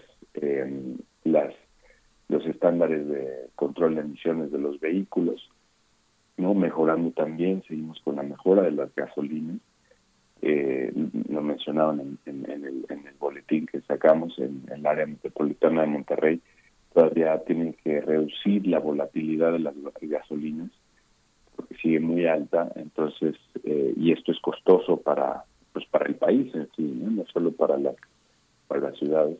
Entonces todo esto se tiene que reducir de manera, digamos, proporcional para verdaderamente limpiar a nuestras ciudades, ¿no? Que nos está costando miles de vidas al año, miles de años de vida saludable perdidos en la población, y un altísimo costo también para la economía del país. Solo que desafortunadamente pues los certificados de muerte pues todavía no dicen la causa, ¿no? Que están especificados por el síntoma, ¿no? Por el efecto, ¿no? De que murió de un enfisema pulmonar, de una enfermedad obstructiva crónica pulmonar, de cáncer en el pulmón o incluso en la próstata, ¿no? Pero todo eso tiene una estrecha correlación con la contaminación del aire, ¿no? Y ahí es donde pues tenemos que hacer el esfuerzo desde todas las trincheras, tanto desde el gobierno, desde la iniciativa privada como en la ciudadanía, para la prevención y la mejora de la calidad del aire en nuestras zonas urbanas. Uh-huh. Estefan, y realizan ustedes varias propuestas interesantes. Me llama la atención dos por lo menos, pero es interesante que se acerquen a este boletín, que puedan revisarlas quienes nos están escuchando. Voy a tomar dos para que nos puedas explicar de qué se trata, porque proponen crear, por ejemplo, zonas de bajas emisiones. ¿En qué consiste? ¿De qué se trata esto? Y también hablan de un índice de riesgo de personas susceptibles. Bueno, relacionado con el último comentario que haces sobre cómo afecta la contaminación atmosférica a la salud de las personas. Cuéntanos al menos de estas dos propuestas que están realizando. Claro que sí. El primero tiene que ver con una delimitación del acceso de los vehículos a ciertas zonas, ¿no? Es decir, que se hagan restricciones a zonas, por ejemplo, los centros de barrio, ¿no? Que hacerlos peatonales en su mayoría, ¿no? O con restricciones al acceso, en restricciones horarias al acceso de estos centros a los vehículos, para que pues bueno, hay muchos beneficios de hacer esta medidas de esta naturaleza. También obviamente puede llegar a ser incómodo para personas que están acostumbradas a llegar a estos lugares con vehículos, pero si lo vemos a nivel nuevamente desde una perspectiva más amplia, podemos ver que fomenta la movilidad activa de las personas, ¿no? Que caminen, que anden en bicicleta, ¿no? Las personas que pueden caminar o andar en bicicleta, o incluso personas con alguna discapacidad que pueden caminar o que pueden andar con algún aparato de asistencia en condiciones de seguridad bien. ¿Por qué? Porque no hay autos, ¿no? Entonces eso beneficia muchísimo a la salud y también beneficia mucho a los comercios. Lo hemos visto en donde se han habilitado calles para ser de uso exclusivamente peatonal. El ejemplo más emblemático que tenemos en Ciudad de México pues es la calle de Madero, ¿no? Donde incrementó muchísimo la venta y el consumo y la recaudación que lograron hacer en los centros comerciales establecidos en esa calle, pues las ventas aumentaron muchísimo, porque pues ya la gente podía entrar a los comercios, ya no tenía que buscar un estacionamiento para que la gente pudiera ser atraída hacia sus comercios, restaurantes, etcétera, ¿no? Entonces trae muchos beneficios económicos y de salud, y también de plusvalía para las viviendas, ¿no? Las viviendas estén establecidas en lugares cercanos a una zona de bajas emisiones, pues aumenta muchísimo. ¿Por qué? Porque los niños, las niñas pueden jugar libremente, se pueden caminar, las personas con discapacidad pueden salir, aunque bueno, hay un tema también de la infraestructura, ¿no? Que se debe de cuidar que sea accesible verdaderamente, ¿no? Para que puedan las personas con alguna asistencia para su movilidad poderla realizar de forma adecuada, ¿no? Con respecto al segundo tema que estamos proponiendo, el tema del índice de personas vulnerables, este ya es una realidad por parte de la Secretaría del Medio Ambiente de la Ciudad de México, que ha elaborado junto con especialistas del Instituto Nacional de Enfermedades Respiratorias y del Instituto Nacional de Salud Pública, cómo afecta a las personas vulnerables, a las personas con alguna condición física, pulmonar, cómo les afecta la calidad del aire cuando el índice de calidad del aire general, ¿no? Recordemos, en la Ciudad de México teníamos los INECA, ¿no? Pero hace muchos años, ahora tenemos el índice nacional de riesgos a la salud y de calidad del aire. Entonces, cuando hay un número, sea 50, sea 100, ¿cómo afecta eso a las personas vulnerables? Entonces, uno empieza a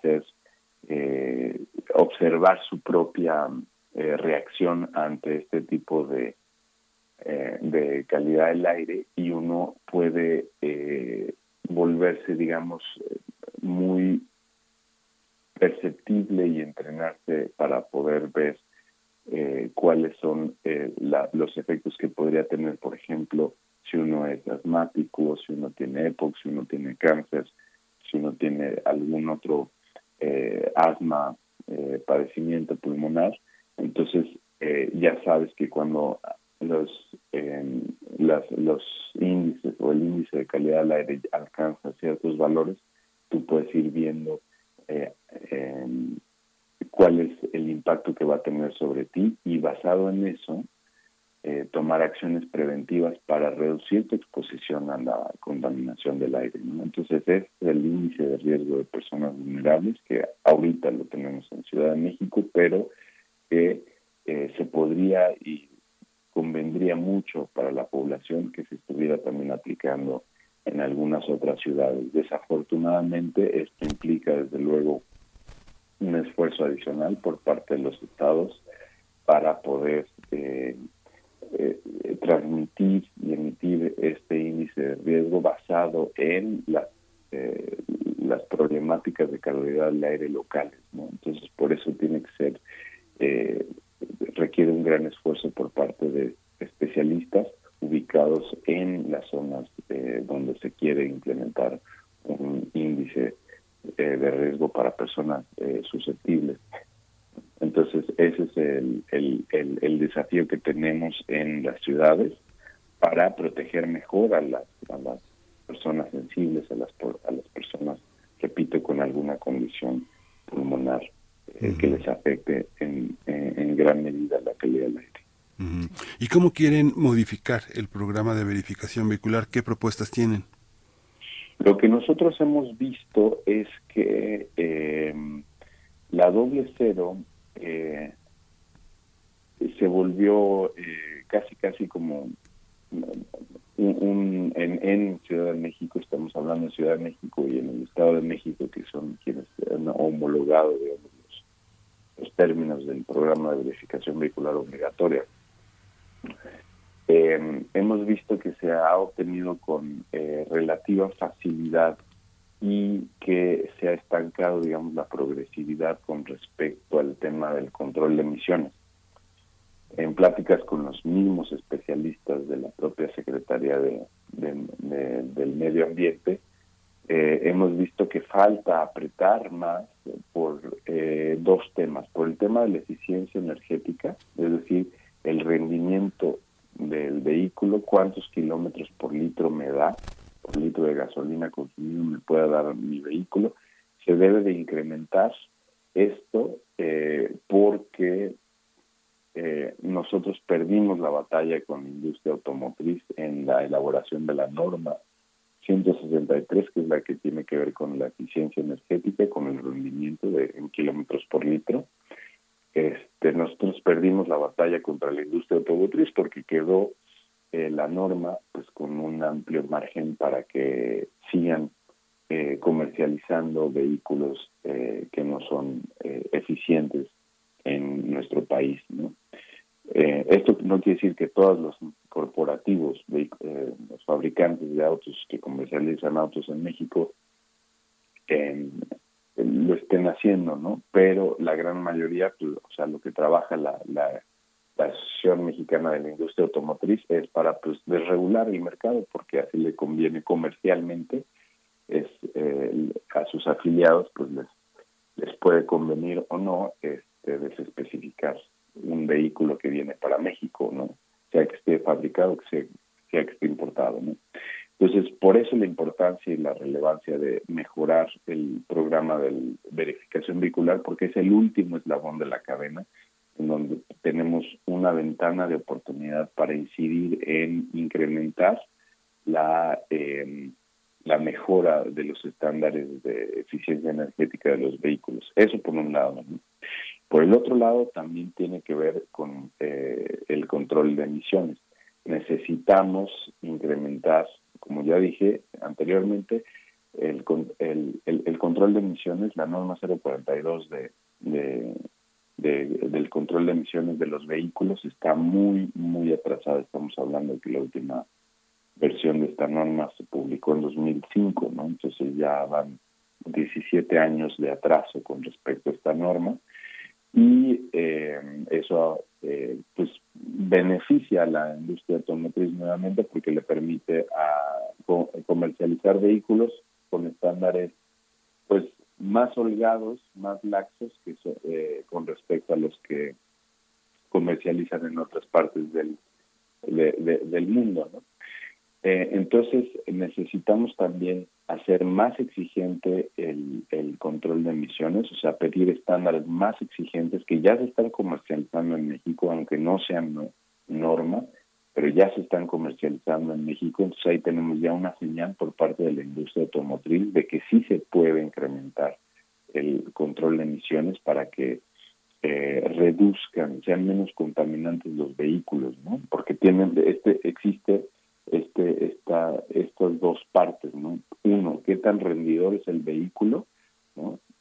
Cuántos kilómetros por litro me da el vehículo, y esa emisión tiene que ver con más con cambio climático, porque es la emisión de dióxido de carbono, ¿no? Y por el otro lado, qué tan contaminante es en su rendimiento, es decir, cuántas emisiones de óxidos de nitrógeno y compuestos orgánicos volátiles y emisiones evaporativas va a tener mi vehículo, ¿no?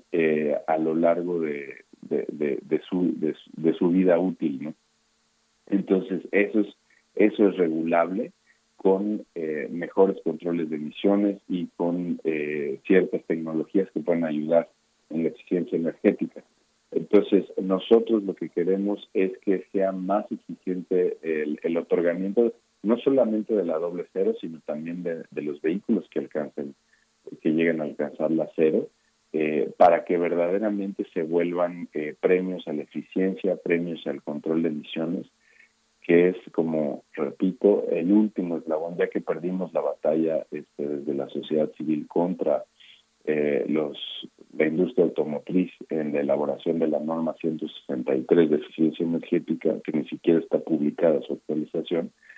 El último eslabón que tenemos para poder mejorar esto, pues es lo que sucede en el Estado de México, es lo que sucede en Ciudad de México en el otorgamiento de los hologramas 0 y doble 0, porque ahí recordemos que pues tenemos casi una cuarta parte del parque vehicular que se mueve en nuestro país, pues están ubicados entre Ciudad de México y el Estado de México.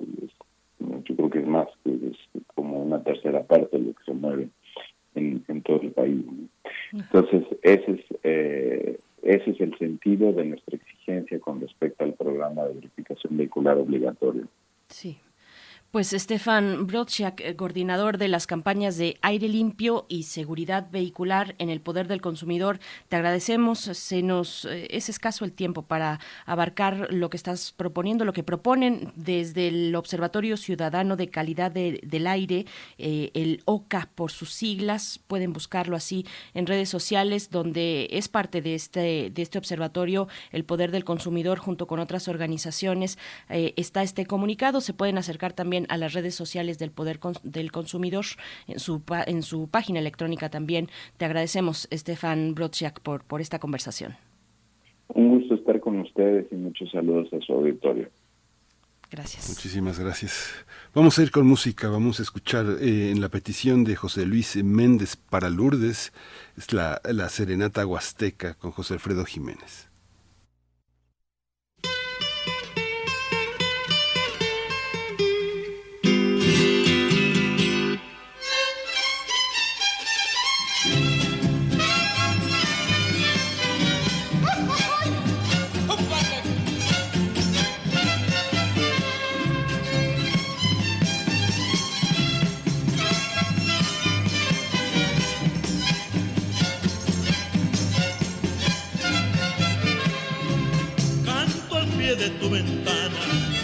Pa' que sepas que te quiero, tú a mí no me quieres nada, pero yo por ti me muero.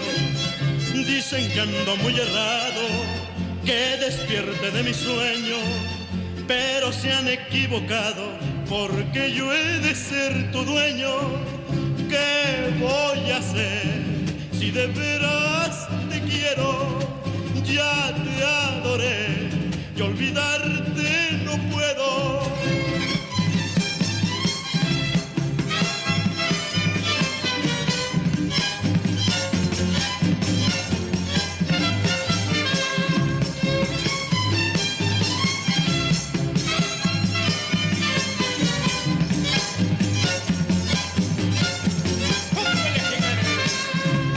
Dicen que pa' conseguirte necesito una fortuna, que debo bajar del cielo las estrellas y la luna. Yo no bajaré la luna, ni las estrellas tampoco. Y aunque no tengo fortuna, me querrás poquito a poco. ¿Qué voy a hacer si de veras te quiero? Ya te adoré y olvidarte no puedo.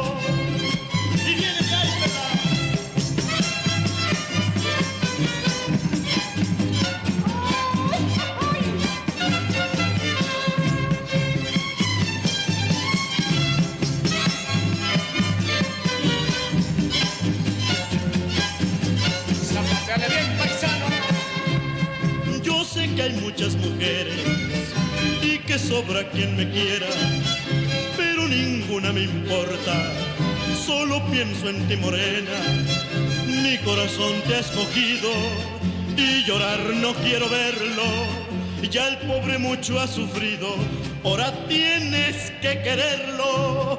¿Qué voy a hacer si de veras te quiero? Seguro que sí. Ya te adoré y olvidarte no puedo.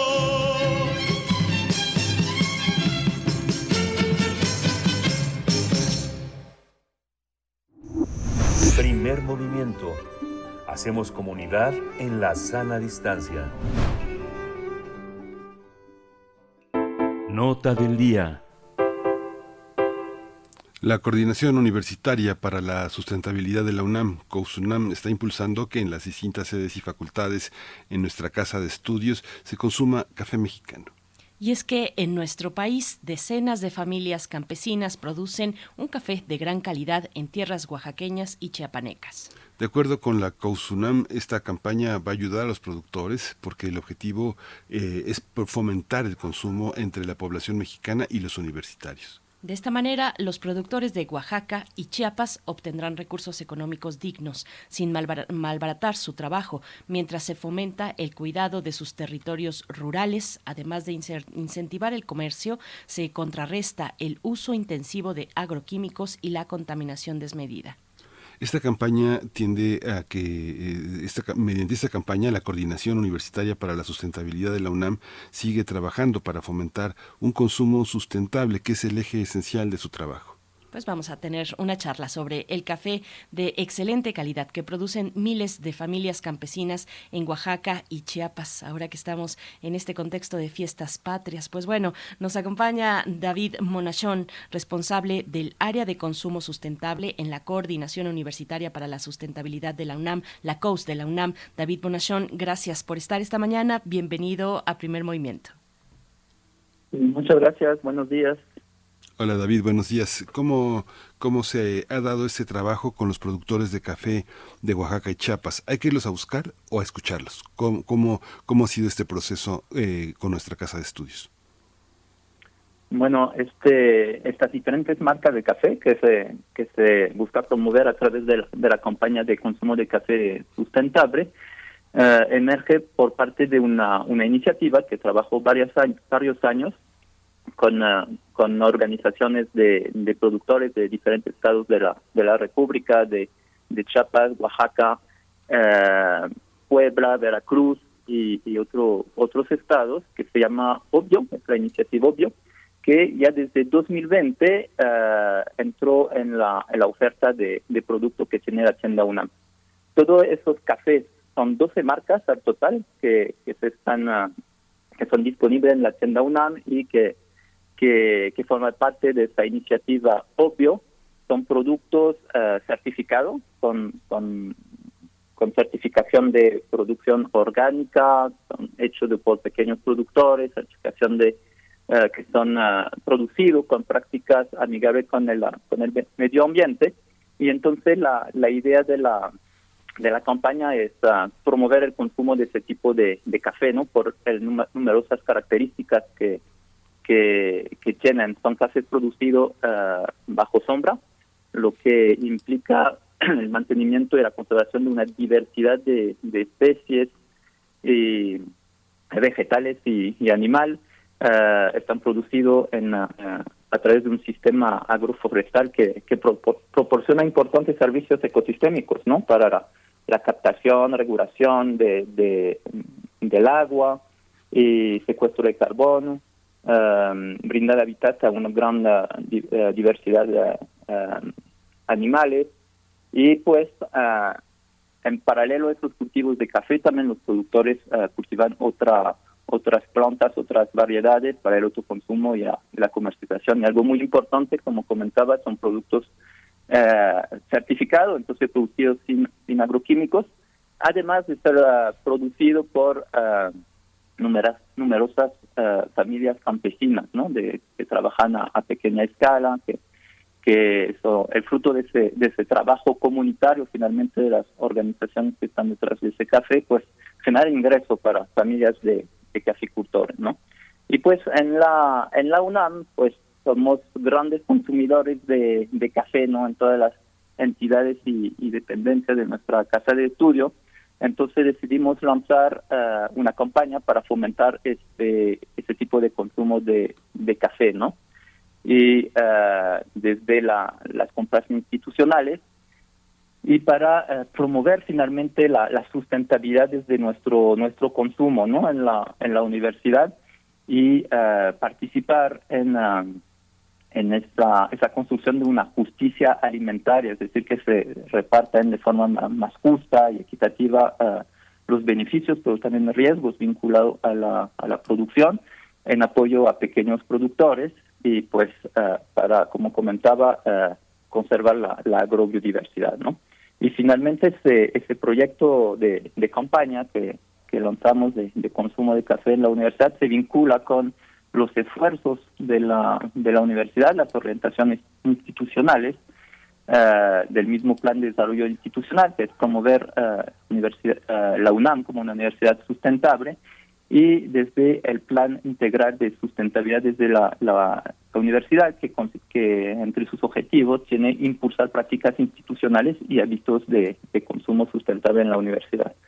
Entonces lanzamos esa campaña de ese producto tan consumido en la universidad, tanto para dar a conocer esos cafés, pero también toda la historia, ¿no?, que existen detrás de ese café, porque consideramos que cada taza de café cuenta una historia, la historia de los productores, de las familias que trabajan para producir esa valiosa bebida, ¿no?, que tenemos. Y bueno, la iniciativa, obvio, me va a escapar, pues trabaja con 22 cooperativas y empresas comunitarias a nivel nacional. Son más de 23,000 familias que finalmente están detrás de la producción de este café y otros productos que de hecho se encuentran también en la tienda UNAM, como productos de cacao, miel, también artesanías, ¿no?, que fueron promovidos por esa iniciativa y que hoy en día están disponibles en la tienda UNAM y para el consumo. Uh-huh. Miel de la selva maya, vamos a encontrar distintas, café liofilizado también, café soluble orgánico, chocolate untable de miel de cacao, vamos a encontrar también juguetes de madera, otros productos también que estarán en Tienda UNAM. Bueno, te pregunto, David, solamente para un poco tener esa claridad, ¿se concentra la campaña en Tienda UNAM? ¿Hay planes para extenderlo tal vez a las cafeterías de facultades o por ahora estamos hablando exclusivamente de Tienda UNAM? Bueno, por el momento esta campaña se lanza en alianza con la Tienda UNAM, ¿no? Uh-huh. Y por el momento está disponible sí en la Tienda UNAM, no impide que las cafeterías se surten con esos cafés. Eso sería excelente, pero la campaña se lanza desde la óptica de promover su consumo entre las entidades y dependencias. Y obviamente la Tienda UNAM es un espacio también abierto al público en general y también a las cafeterías, ¿no? Y la iniciativa, obvio, también está disponible para vincularse con las cafeterías si fuera su interés, ¿no?, de surtirse con esos productos. Uh-huh. El tema de la profesionalización de la degustación de café, los baristas, que se ha convertido también un poco en una, no necesariamente en una moda, pero sí en una corriente muy homogénea, compra de determinadas máquinas, el uso de determinadas cafeteras, molidos muy estándares que impiden el aprovechamiento completo de la fibra en relación a la temperatura del agua, los colores. Todo este tema, ¿qué particularidades tiene esta cuestión en Chiapas y Oaxaca? ¿Qué características de café más ácido, más alcalino? ¿Cómo encontrar en nuestra población un gusto? Generalmente la gente joven que empieza a tomar café de calidad se queda con lo primero que le gusta, porque finalmente así somos las personas. El gusto te atrapa, ¿no? ¿Cómo diversificar ese gusto, esa capacidad de explorar en nuestra comunidad? Bueno, yo no soy experto en cata de café, pero en el marco de la campaña organizamos y planteamos organizar más degustación de esos cafés y algo importante que siempre comentan los expertos catadores, ¿no?, que acompañan esos procesos, es que cafés hay mucha diversidad de aromas, ¿no? Y realmente depende de cada persona. Entonces la idea es ir probando esos diferentes cafés. Unos sí es cierto que son más ácidos que otros, unos tienen un sabor más fuerte que otros. Todo se vincula a la degustación de cada uno, ¿no? Son aromas, sabores muy diversos.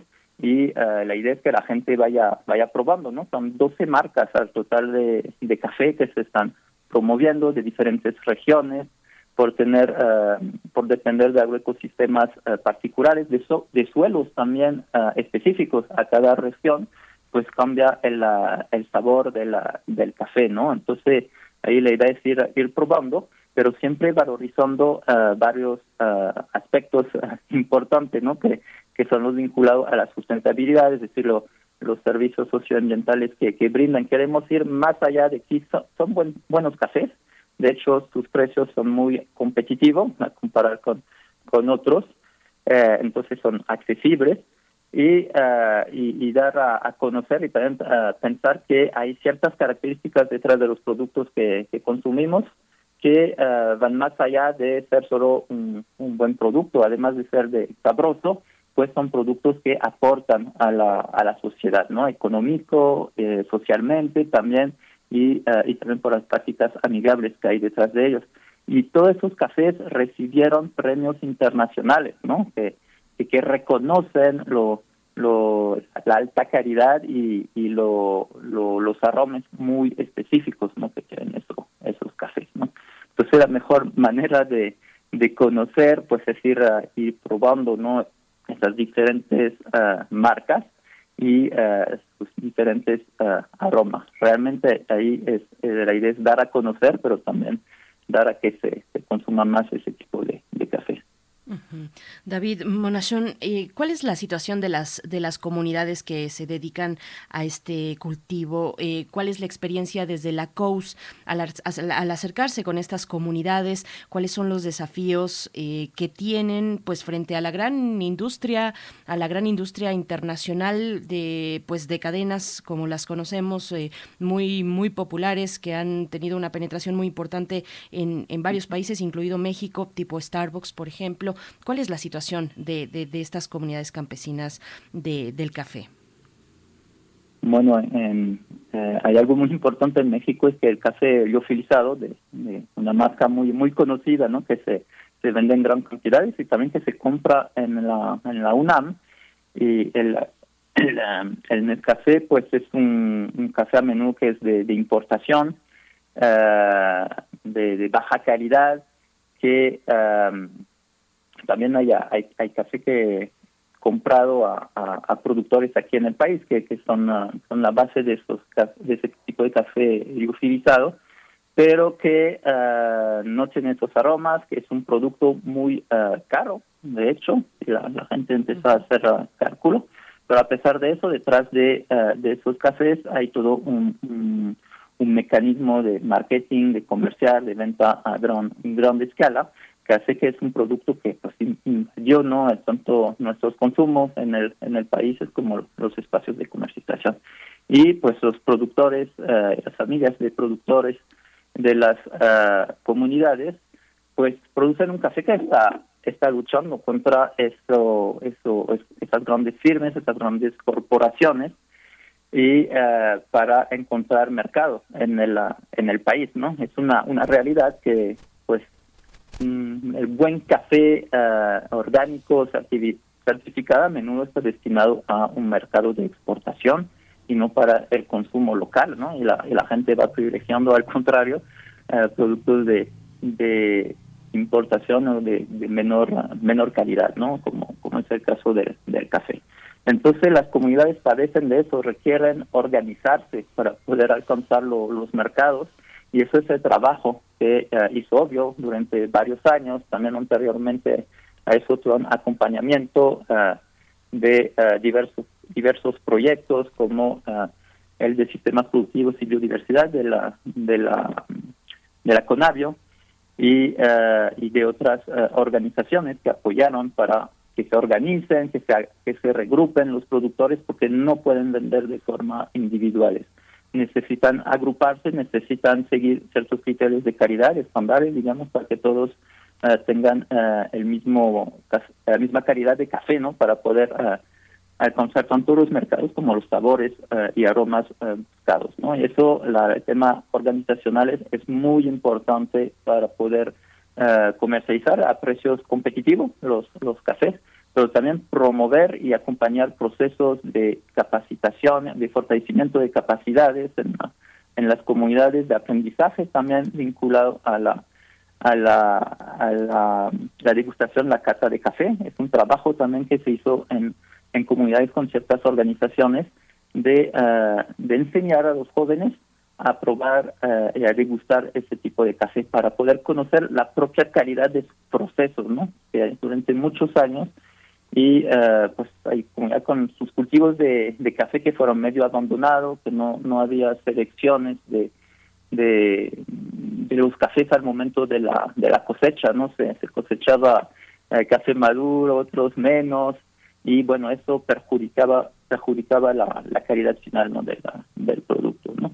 Entonces eso es todo una labor que se hizo durante muchos años, que sigue acompañando esos procesos en las comunidades para permitir que estos cafés entren en los mercados y sobre todo en el mercado nacional, ¿no? Para promover su consumo, que nosotros también en México podamos degustar de un buen café.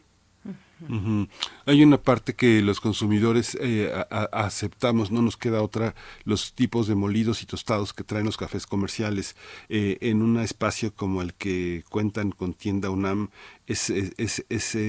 ¿Hay posibilidad de tener esas variables? Las cafeteras caseras tienen varias medidas diferentes, no hay una estandarización. ¿Cómo es posible mercadotécnicamente hablar de esto, pensar que los molidos, los tostados colombiano, cubano, mezclas de plúmbago y de otras semillas puedan darse de una manera más diversificada? ¿Es posible pensar con ellos, con los productores, estilos de cafeteras tradicionales que son más sencillas, más artesanales, para el público, un público como el de la universidad, que es un público mucho más comprensivo, mucho más diverso, mucho más heterogéneo y que es capaz de aceptar estas cafeteras que no circulan en los grandes embalajes, que la oportunidad de estar en Tienda UNAM permite tal vez tener ese tipo de cafeteras, coladeras, destiladoras de otra manera? ¿Es posible eso? Sí, yo creo que sí. Tal vez mi colega Juan de Dios, de la directora de operaciones de Tienda UNAM, me podrá comentar más de la oferta que hay en la Tienda UNAM, pero la idea es que haya diferentes tipos de molido, de tostado también, en función de los gustos, de los tiempos, del tipo de café que se necesita generar, ¿no? En las entidades se consume mucho café, entonces en general son cafeteras eléctricas que hay, pero los cafés ofertados en la Tienda UNAM pues pueden cumplir con diferentes características en función de las necesidades, ¿no? Las cafeteras italianas, las prensas francesas, ¿no? Diferentes mecanismos para poder hacerse un buen café o sencillamente hacer el tradicional café de olla, ¿no? El tema es que se adapte a las posibilidades de cada uno, también a sus gustos, que pueden salir más fuertes en función del tipo de cafetera que se emplea y de los gustos de las personas. Y eso, el tema del gusto es muy importante. Si no nos gusta lo que consumimos, pues no vamos a consumirlo, ¿no? Entonces yo creo que ahí sí no hay ningún problema por tener esa diversidad, ¿no? de forma de preparar el café, se puede asegurar por los productos ofertados en la Tienda UNAM y por la iniciativa UBIO. Uh-huh. David Monachón, bueno, por último, la verdad ya tenemos el tiempo encima, pero hay varias preguntas en la audiencia. Una, si solamente será en Tienda UNAM de Ciudad Universitaria o si hay otras posibilidades, tal vez en otros campus de la UNAM, cómo está esta parte. Y bueno, nos preguntan sobre el café oaxaqueño, tanto molido como en grano, ¿lo podemos encontrar en esta propuesta? Y sí, la idea es que esta campaña se expande a toda la universidad, en sus diferentes campus. Hay los mecanismos logísticos para poder mandar el café a otros campus, otras sedes de la UNAM. Y de hecho, por ejemplo, tuvimos reunión con Inés de Morelia, también están interesados, ¿no? por cambiar sus prácticas de consumo, entre otros consumir el café, ¿no? Entonces esos son mecanismos que puede manejar la Tienda UNAM para hacer llegar esos productos y hacia las mismas entidades fuera de ciudad universitaria, por supuesto. Y pues sí se encuentra diferentes tipos de café en granos y molido, también en función de lo que busca la gente, lo puede surtir la tienda UNAM. Uh-huh. Pues muchísimas gracias, muchísimas.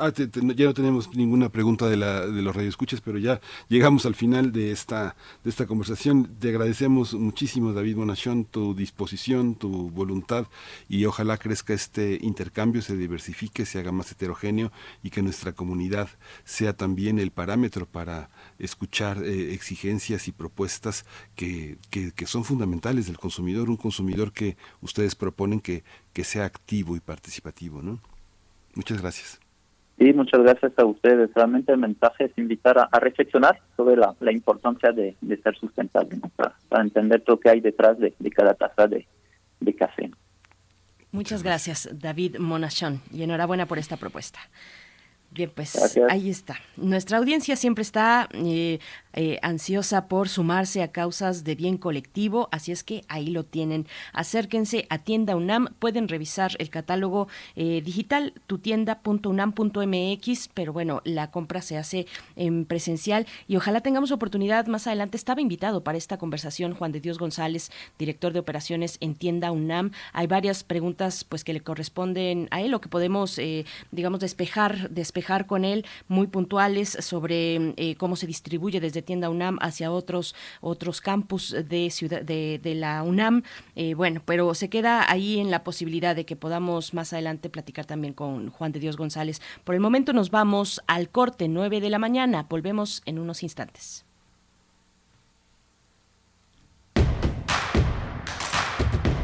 Síguenos en redes sociales. Encuéntranos en Facebook como Primer Movimiento y en Twitter como @PMovimiento. Hagamos comunidad.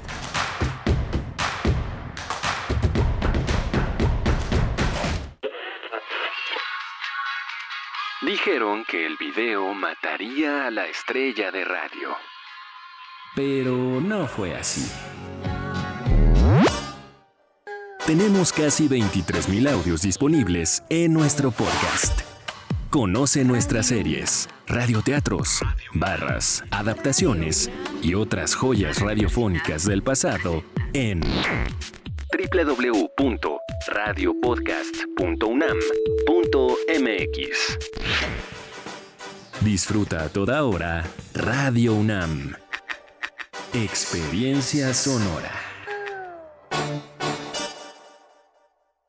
¿Por qué es valioso el protocolo del INE para la atención a víctimas de violencia política contra las mujeres? Se mencionan distintas características de las mujeres que pueden sufrir violencia política en razón de género. Ponen en el centro a la víctima y brindarle los primeros auxilios psicológicos.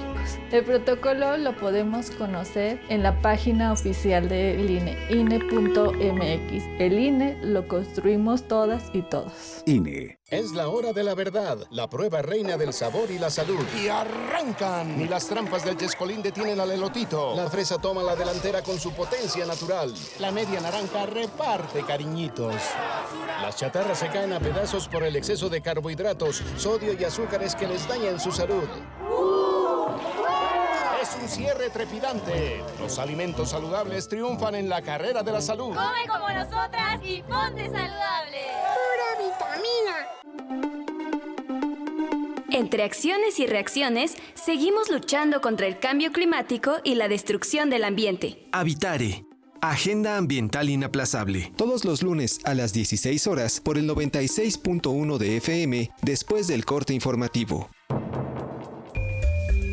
El cambio es bueno, pero el cambio de conciencia es fundamental. Radio UNAM, experiencia sonora.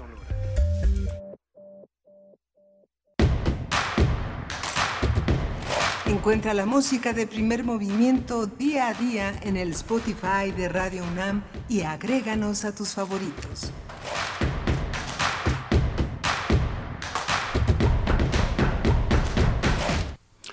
Hola, buenos días. Son las 9:03 a.m. de este viernes 16 de septiembre. Tenemos a nuestro equipo aquí en Rodrigo Aguilar, está en la producción ejecutiva, Violeta Berber en la asistencia de producción y mi compañera Berenice Camacho en la conducción de este espacio. Querida Berenice, buenos días. Miguel Ángel Quemain, muy buenos días a la audiencia, ya despertaron, ya nos dimos cuenta, ya nos están enviando complacencias musicales, bueno, pero pues ya solo nos queda una hora por delante, nos están escribiendo también, a ver, ¿quién se va a apuntar para la cuestión del café?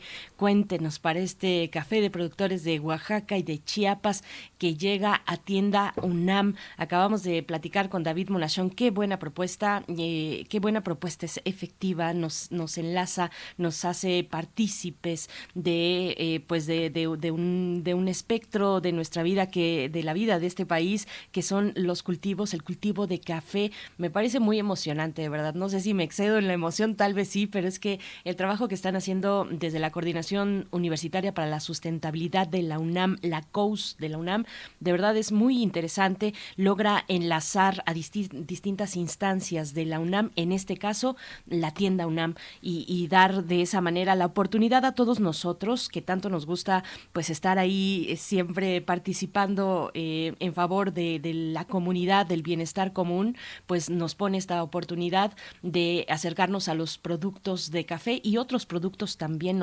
productos dulces, untables, productos de Oaxaca y de Chiapas para generar un consumo responsable.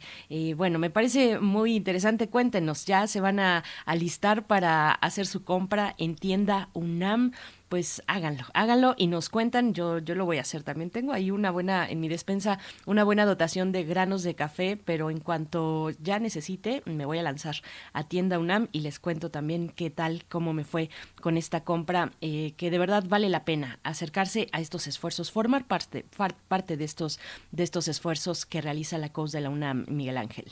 Sí, es muy importante. Ángel Cruz preguntaba dónde comprar café oaxaqueño molido o en grano en la Ciudad de México.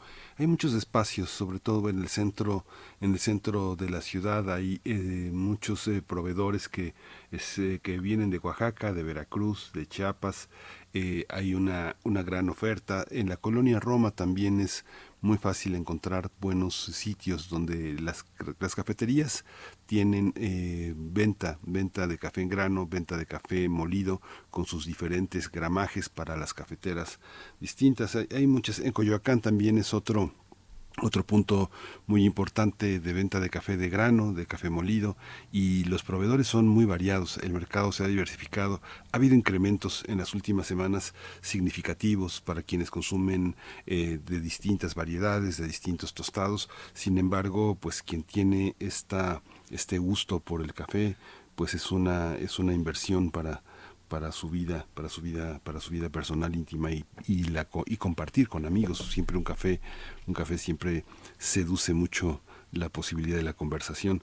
Y bueno, Tienda UNAM es una especie, es un espacio importante y que debe de ser también un receptáculo que rompe con estos eslabones comerciales tan tóxicos y que tienen tan poca posibilidad para el consumidor de realizar su gusto. Son muy impositivos, porque así es el mercado, te gusta o no te gusta, el que sigue, así es la lógica. Pero aquí no, aquí es una dinámica que podemos fijar nosotros, participar pidiendo lo que queremos de Tienda UNAM, porque ellos están para servir a la comunidad. Y bueno, tenemos una dinámica. Calimán contra la espantosa X es un trabajo que presentan en el bar El Vicio. Es parte de la vida artística de las Reinas Chulas, y en el bar El Vicio mañana van a tener una función a la que están invitando a nuestros radioescuchas con la siguiente dinámica. Ya saben que hay una transmisión virtual y una transmisión presencial. Los boletos presenciales van a ir, están disponibles con el hashtag Calimán y etiqueten a su acompañante. Y bueno, es la dinámica para los boletos que tenemos en nuestras redes sociales, así que esperamos que participen. Está muy claro, Tamara Quirós ha puesto en redes toda esta dinámica, así que acérquense y etiqueten el hashtag Calimán y el nombre de su acompañante. Sí, no se lo pierdan para esta noche, no, para el día de mañana. 17 de septiembre a las 19:30 horas en el Teatro Bar El Vicio. Ya saben, 3 pases dobles, para la función, 3 pases dobles presenciales y 3 accesos para el streaming de esta propuesta cabaretera desde el Teatro Bar El Vicio.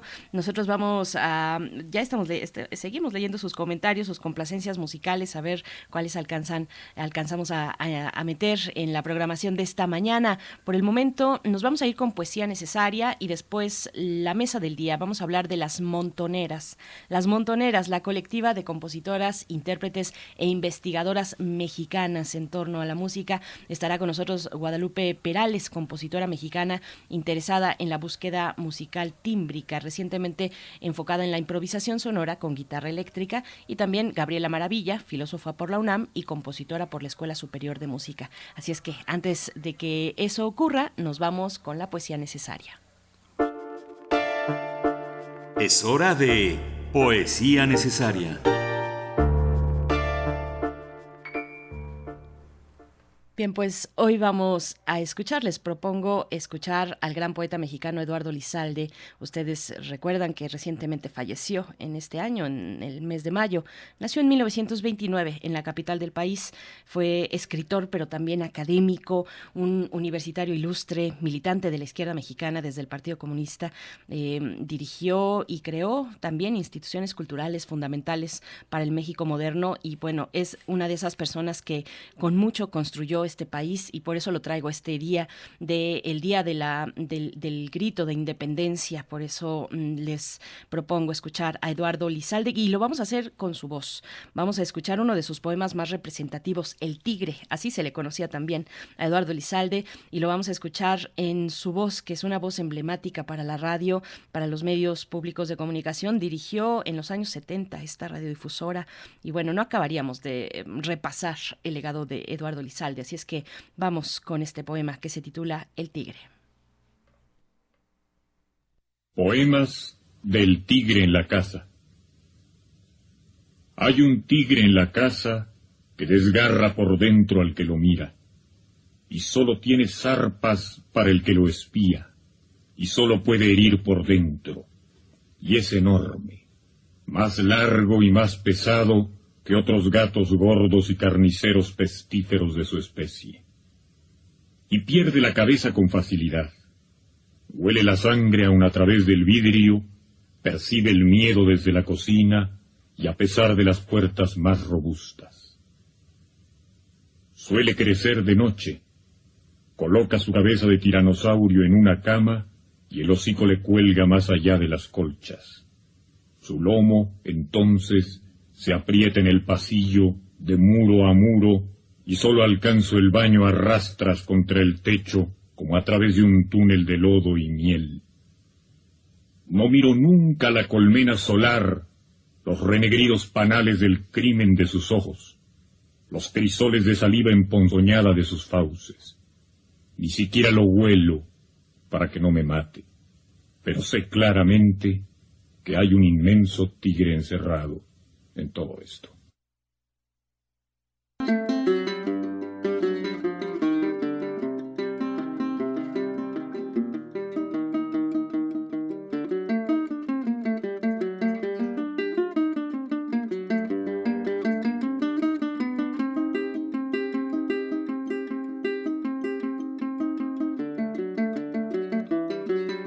Mi padre fue cultivando la tierra cada minuto, la tierra cada minuto. Mi padre fue cultivando la tierra cada minuto.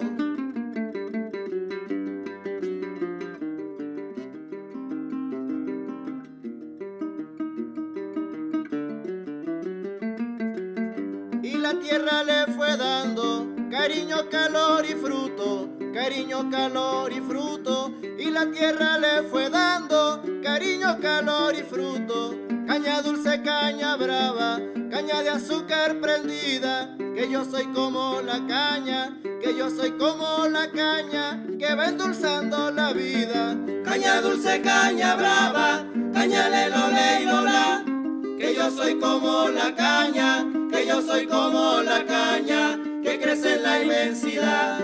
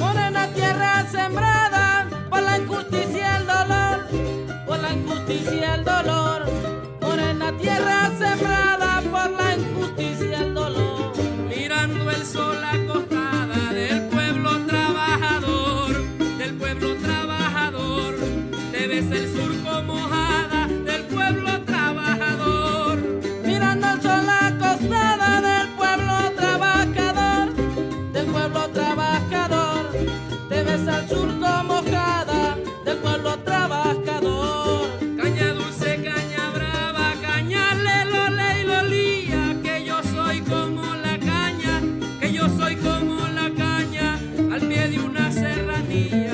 Caña dulce, caña brava, caña lelole y lola, que yo soy como la caña, que yo soy como la caña, que crece en la inmensidad.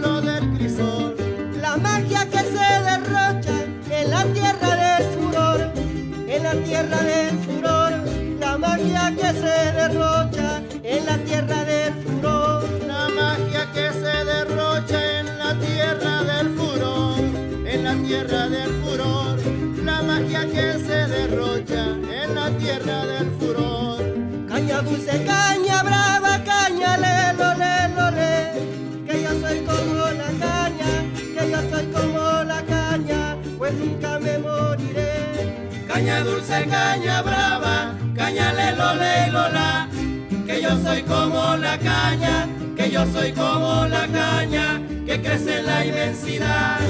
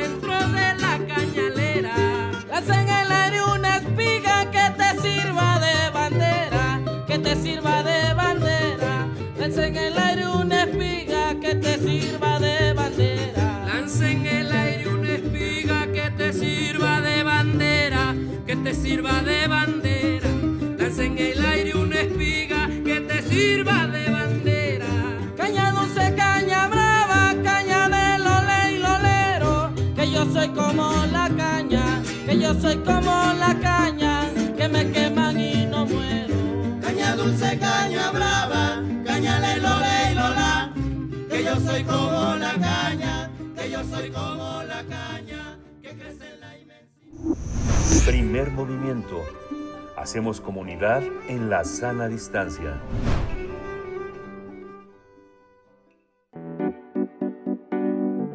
La mesa del día. Las Montoneras es una colectiva de intérpretes e investigadoras mexicanas que quieren visibilizar el trabajo de mujeres mexicanas creadoras de música y conjuntar y fomentar la colaboración entre mujeres para crear música original, investigación, hacer investigación académica y trabajos interdisciplinarios. Las Montoneras es una agrupación que fue creada en 2020 por iniciativa de la saxofonista Alma Rodríguez, y desde entonces sus proyectos giran en torno a la creación e interpretación de música original, así como la indagación sobre la presencia de las mujeres en el ámbito artístico.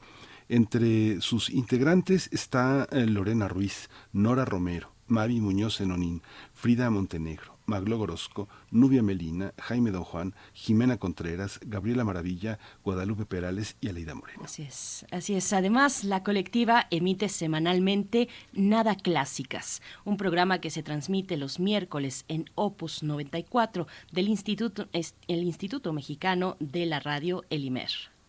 La colectiva de Las Montoneras va a ofrecer un concierto este 14 de octubre próximo en el Auditorio Blas Galindo del Centro Nacional de las Artes, el CENART, y la entrada será gratuita. Y vamos a tener una conversación esta mañana sobre el papel de las mujeres en el mundo de la música en México a propósito de este concierto que ofrecerán en el Auditorio Blas Galindo del CENART, y nos acompaña Guadalupe Perales, compositora mexicana interesada en la música, en la búsqueda de música tímbrica, recientemente enfocada en la improvisación sonora con la guitarra eléctrica. Un gusto recibirte esta mañana, Guadalupe Perales. Gracias, bienvenida y buenos días.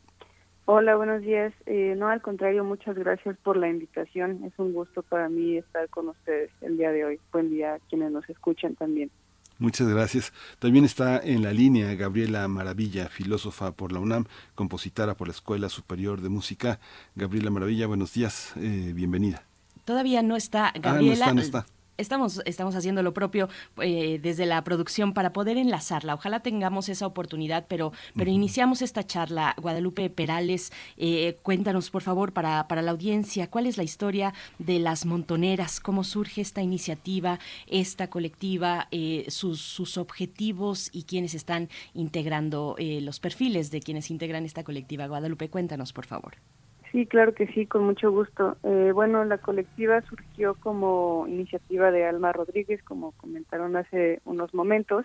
Ella estaba buscando obras para saxofón, escrita por compositoras, porque se dio cuenta de que el repertorio, pues, de este tipo era muy escaso, casi no había obras para saxofón escrita por compositoras. Entonces, en redes sociales convocó abiertamente a varias compositoras pues a que escribieran música para saxofón, a hacer una reunión, preguntarles, más bien comentarles sobre el proyecto. Y pues bueno, empezó así el proyecto de Las Montoneras. Primero se reunieron seis integrantes, seis compositoras. Y posteriormente, en marzo, abril del 2021, nos integramos otras 6 por invitación de otras colegas, y bueno, en el proyecto sí gira o comenzó por esta iniciativa de crear música para saxofón, pero pues ha derivado a muchas otras cosas. A veces tenemos sesiones de improvisación en otros espacios, tenemos el programa de Nada Clásicas, también pues bueno, Mavi Muñoz es investigadora y musicóloga de la UNAM, entonces por esa parte estamos también tratando de enfocarnos un poquito más, o bueno, expandirnos un poco más hacia la investigación. Y bueno, comenzó con compositoras, pero también hay intérpretes. Hay una chelista, Nubia Jaime Don Juan, que también es compositora, Nora Romero, que es fagotista, Lorena Ruiz, que es percusionista y también compositora. Entonces, pues hay perfiles variados, la mayoría somos compositoras, pero se ha creado pues una muy buena comunidad y dinámica de trabajo que pues ha trascendido más allá de hacer las obras para saxofón. ¿Cómo han logrado poner por escrito todo lo que van avanzando? Hay una parte que es muy, muy de taller, muy de colaboración, muy de discusión, de problemáticas, de problemas estéticos, de problemas temáticos. ¿Cómo ha sido todo este proceso? ¿Es un taller que genera una memoria, un patrimonio acústico, un patrimonio literario? ¿Cómo dejan huella de lo que hacen? El radio es una manera, el programa Nada Clásicas es una manera de hacerlo, pero en la colaboración más íntima, más cercana, más tallerística. Sí, claro, bueno, el radio sí es una manera. En realidad no hay ahorita un archivo tal cual. Lo que hará será el disco que será presentado el 14 de octubre en este concierto. Se presentará el disco con las obras que estuvimos trabajando junto con Alma Rodríguez, y ese es como el testimonio, el resultado tangible de lo que, pues sí, de lo que ha sido el corazón del proyecto, que, como les decía, ahora se ha expandido hacia más áreas. Bueno, las obras evidentemente están escritas pues en partitura, están todas dedicadas a Alma Rodríguez, pero la forma de documentación pues más directa, tangible y digamos como colaborativa va a ser este primer disco pues que se realizó gracias a la beca del FONCA del programa de fomento a proyectos y coinversiones culturales. Uh-huh. Guadalupe, bueno, la reflexión en el fondo de todo esto, además de que en unos momentos más nos hables de cómo viene este disco, de quiénes están colaborando, de cuáles son las propuestas que vamos a encontrar en este disco que se presenta además en el concierto que es para el público abierto el 14 de octubre, pero la reflexión de fondo, el papel de las compositoras, el papel de las intérpretes en México, ¿cuál es el panorama y cuál es la deuda también en la difusión del trabajo de estas compositoras y músicas, intérpretes en general en México, en nuestro país? Pues actualmente, afortunadamente, se ha dado mucha más visibilización del trabajo de compositoras e intérpretes. Afortunadamente han surgido pues muchos proyectos y colectivas que compartimos esta inquietud y esta necesidad por difundir nuestro propio trabajo. Y pues yo cada vez en festivales he visto mayor presencia de compositoras, sobre todo jóvenes, colegas, y pues me da mucho gusto ver que, pues sí, que hay más esta presencia. Sin embargo, todavía es muy necesario pues hacer énfasis en que hay un gran trabajo de las mujeres, tanto compositoras como intérpretes e investigadoras, que históricamente pues casi no se ha tomado en cuenta o se tiene la creencia errónea de que no existían, éramos pocas y demás. También es importante comentar que pues, muchas compositoras, por las limitaciones sociales anteriores, pues tenían que firmar sus obras como anónimas o a nombre de algún varón y pues históricamente también se ha olvidado mucho el trabajo de pues de compositoras y gestoras pues de música digamos contemporánea en su tiempo y no sé, no han trascendido como a la historia y es muy importante que también desde las instituciones, las escuelas se gire la mirada y bueno, que haya cuestionamientos sobre qué pasaba con las compositoras para que también los alumnos y las alumnas tengan esta parte de la historia que básicamente es pues, la otra mitad de la historia que generalmente pues ni siquiera nos preguntamos dónde está, ¿no? Entonces es más bien una reflexión para, pues sí, para ver qué ha pasado antes y también observar actualmente si eso ha ido cambiando y pues prestar atención a todas las propuestas que hay de mujeres músicas, que es muy muy diversa y de gran calidad.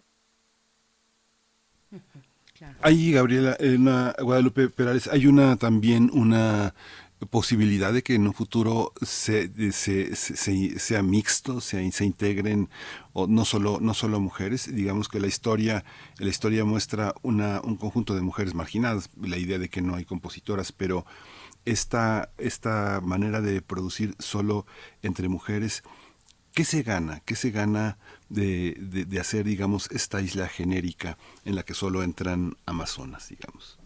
Uh-huh. Pues es muy curioso, es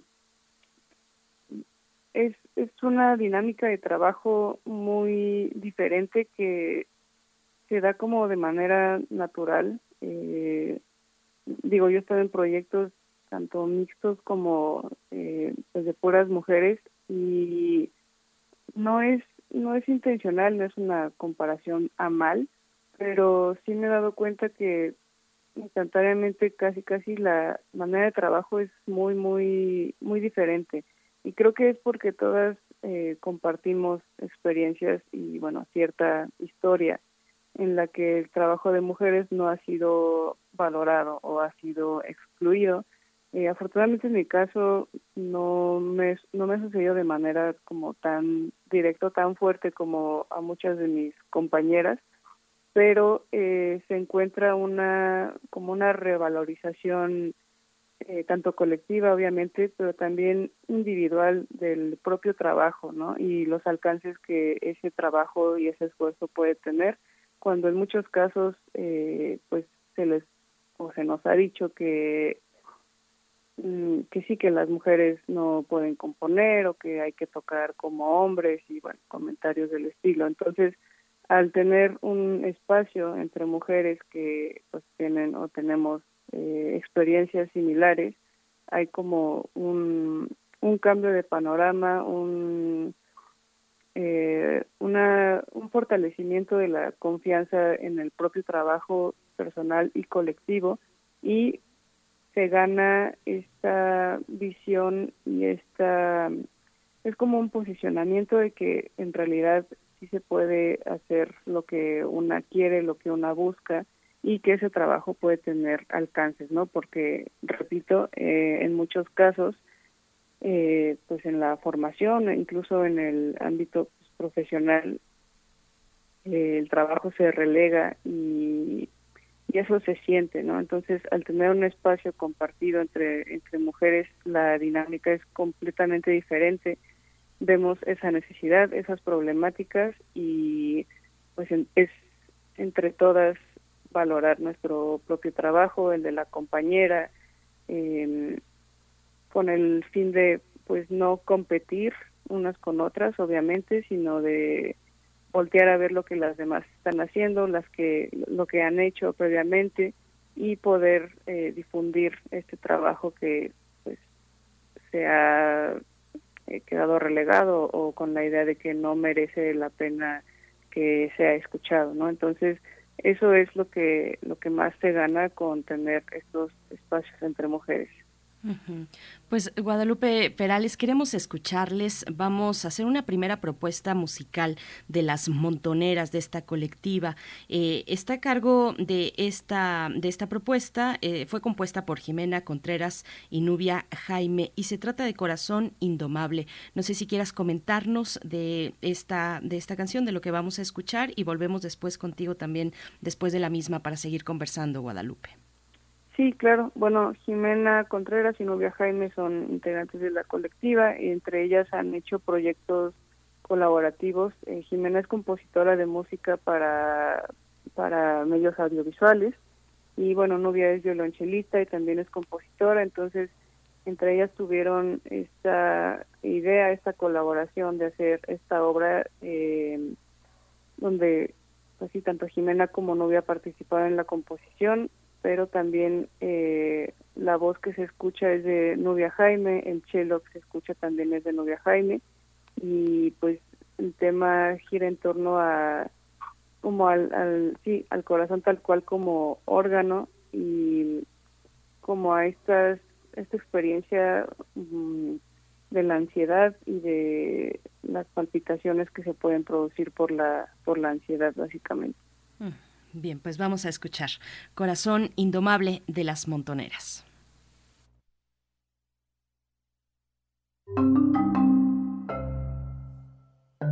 A veces el corazón se rompe, muere lentamente y comienza a dejar de latir. No todos nacen para ser amados, algunos se parten en 1000 pedazos, heridos de tanto amar.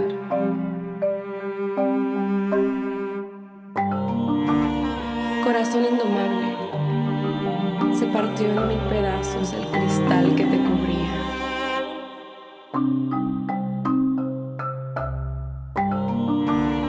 Corazón indomable, se partió en 1000 pedazos el cristal que te cubría.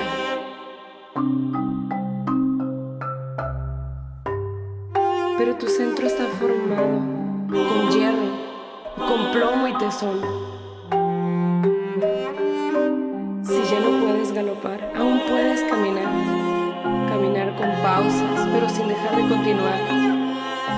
Corazón indomable, no es tiempo de rendirse, es hora de luchar, porque en medio de esta gran batalla del día a día,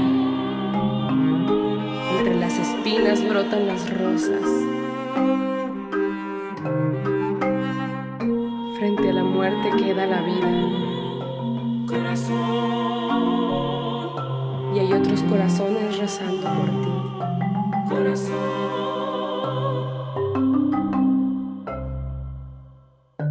A veces el corazón se rompe, muere lentamente y comienza a dejar de latir. No todos nacen para ser amados, algunos se parten en 1000 pedazos.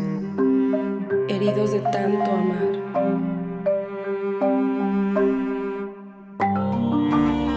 Corazón indomable, se partió en 1000 pedazos el cristal que te cubría.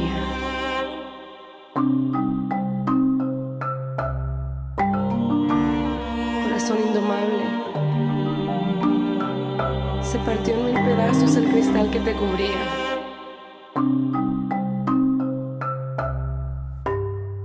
Pero tu centro está formado con hierro, con plomo y tesón. Si ya no puedes galopar, aún puedes caminar. Caminar con pausas, pero sin dejar de continuar. Corazón indomable, no es tiempo de rendirse. Es hora de luchar. Porque en medio de esta gran batalla del día a día, entre las espinas brotan las rosas. Frente a la muerte queda la vida. Corazón. Y hay otros corazones rezando por ti. Corazón. Corazón indomable. No te rindas. Hoy más que nunca es tiempo de vivir. Estamos de vuelta y acabamos de escuchar Corazón Indomable de Las Montoneras, una propuesta musical compuesta por Jimena Contreras y Nubia Jaime, que si me permites, Guadalupe, la encuentro muy teatral, una propuesta muy teatral. Esto que acabamos de escuchar está en puerta la presentación de su disco el 14 de octubre. Cuéntanos cómo fue elaborado, cómo está planeado, cómo trabajan, cómo realizan sus composiciones, un trabajo también en pandemia. Cuéntanos, Guadalupe. Sí, claro, con mucho gusto. Bueno, este disco es el resultado del trabajo con Alma Rodríguez, en el que pues 8 de las integrantes de las Montoneras, somos compositoras, le compusimos una pieza para Alma, ¿no? Sí, la idea era tener obras para saxofón tenor y medios electrónicos. Los resultados son muy, muy variados. Hay compositoras que han trabajado con medios audiovisuales, entonces por lo mismo hay obras que son muy teatrales, como comentabas hace un momento, y hay otras pues con un corte más abstracto, digamos, un poquito más, no diría experimental, pero sí más textural, pues de compositoras que hemos trabajado un poco más con electrónica. Y bueno, el trabajo en realidad fue, comenzó con reflexiones que cada quien, o inquietudes que cada quien quería plasmar en la obra. Cada una de nosotras platicábamos con Alma sobre pues sí, lo que nos interesaba, nos inquietaba. En realidad el trabajo de composición pues fue hecho pues de manera individual, pero pues muy de la mano con Alma Rodríguez, ¿no? Entonces ella sabe pues exactamente qué hay detrás de cada una de las obras. Fue un proceso sí un poco largo, pero finalmente muy satisfactorio. Yo creo que es un disco muy, pues puede ser muy ecléctico, porque se nota mucho el estilo individual de cada una, y bueno, pues la flexibilidad de Alma de tocar música tan diferente en un solo, pues sí, en un solo espacio, en un solo concierto, en un solo disco, pero que refleja mucho pues el vínculo que cada una tiene con Alma y lo que cada una quiso plasmar en su obra, ¿no? Que en general son, pues son temáticas sí que abonan como a esta problemática de la mujer en la música y pues de la necesidad que hay por romper como esos esquemas o más bien buscar otros espacios entre nosotras para crear pues música en conjunto. Y bueno, muchas de las obras toman estos temas y entonces eso le da como un sentido sí, pues muy compartido entre cada una de las obras, a pesar de las diferencias estéticas de cada pieza. Uh-huh. Hay una visión también que permite pensar que la composición experimental o no forma parte de un patrimonio. ¿Cuáles piensas, Guadalupe Perales, que son las tendencias que dominan la composición actual? Tenemos muchas escuelas de música importantes que forman parte de universidades muy significativas en el país. ¿Cuáles son las tendencias? ¿Qué es lo que se está componiendo? ¿Qué instrumentos se privilegian? ¿Hay directores de orquesta cercanos a estas expresiones que estén apoyando esta participación, haciendo estrenos, haciendo una labor de conjunto? Sí, bueno, la composición creo que se perfila pues sí, hacia un poco más hacia lo académico, en el sentido de pues la música de concierto. Afortunadamente ha habido un poco más de difusión de pues de esta música, más estrenos en recintos, por ejemplo, como la Sala Nezahualcóyotl. Sin embargo, a mi parecer sigue siendo insuficiente para la cantidad de propuestas que en realidad están vigentes hoy día, ¿no? Por ejemplo, hay una orquesta en Monterrey, es un proyecto que se llama Nosotras Sonamos, fue como una iniciativa de la compositora Valeria Rubí, y pues esa orquesta es de mujeres, dirigida por una mujer, y evidentemente por necesidad de que el repertorio para orquesta creado por compositoras se toque, ¿no? Porque pues, sí hay muchas propuestas, pero rara vez son estrenadas las obras como de este gran formato orquestal. Entonces, si bien hay un poco más de difusión que en años anteriores, les repito, sigue siendo insuficiente y pues esta situación sigue dando pie a que se busquen espacios pues de mujeres que difundan la obra de compositoras.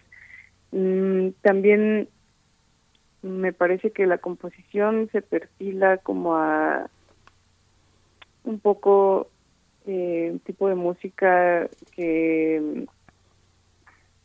represente la identidad mexicana. Por ejemplo, Nubia Jaime fue ganadora del concurso de composición Arturo Márquez para orquesta de cámara, es la primera mujer que gana este primer premio, y bueno, esas obras pues evidentemente al ser como del concurso Arturo Márquez, pues tienen estos tintes de sí, lo que toman en la música de concierto de pues tradiciones folclóricas de diferentes tipos de música del país, ¿no? Diferentes regiones. Entonces eso también yo veo que está muy presente actualmente en la composición. Y bueno, en realidad es un mundo muy, muy diverso. Valdría mucho la pena, pues, buscar, ponerse a escuchar todas estas propuestas que sí son muy diferentes, pero pues es realmente lo que está sucediendo en el país actualmente y todavía hace falta mucha difusión. Uh-huh. Por supuesto, pues queremos seguir escuchando, precisamente en el tono de esa difusión y aprovechar este espacio, Guadalupe Perales. Al parecer en un momento más, ya hacia el cierre de la charla, nos va a acompañar también Gabriela Maravilla, filósofa por la UNAM, compositora de la Escuela Superior de Música, pero vamos a escuchar una propuesta más, Guadalupe. Se trata de En el Exilio, compuesta por Nubia Jaime y con Alma Rodríguez en el saxofón tenor. Cuéntanos y presenta, por favor, de qué se trata esta composición. Sí, claro, con gusto. Bueno, esta obra es resultado de la primera, digamos, generación o de la convocatoria que hizo Alma para iniciar el proyecto de Las Montoneras, y pues el resultado de la colaboración entre Nubia Jaime y Alma Rodríguez. Bueno, actualmente Nubia ha escrito más obras tanto para Alma como para el cuarteto saxofones CLAM, el cuarteto latinoamericano de mujeres saxofonistas, pero En el Exilio fue el primer resultado, y es una obra melódica puramente, saxofón solo, que habla de esta marginación histórica que ha habido de las mujeres. Se llama En el Exilio porque pues toda la vida históricamente el trabajo de la mujer en la música ha estado exiliado, las mujeres han estado exiliadas, y la obra trata sobre visibilizar esta situación y querer cambiarla, ¿no? Básicamente de eso va la obra. Muy bien, Guadalupe, vamos a escuchar entonces. Gracias.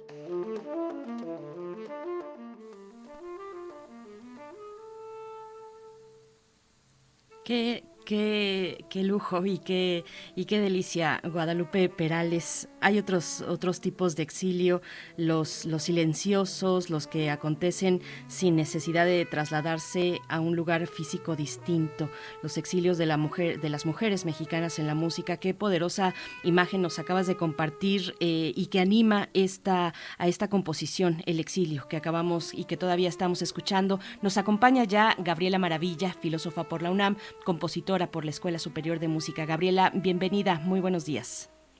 Buenos días, muchas gracias y un gusto estar aquí.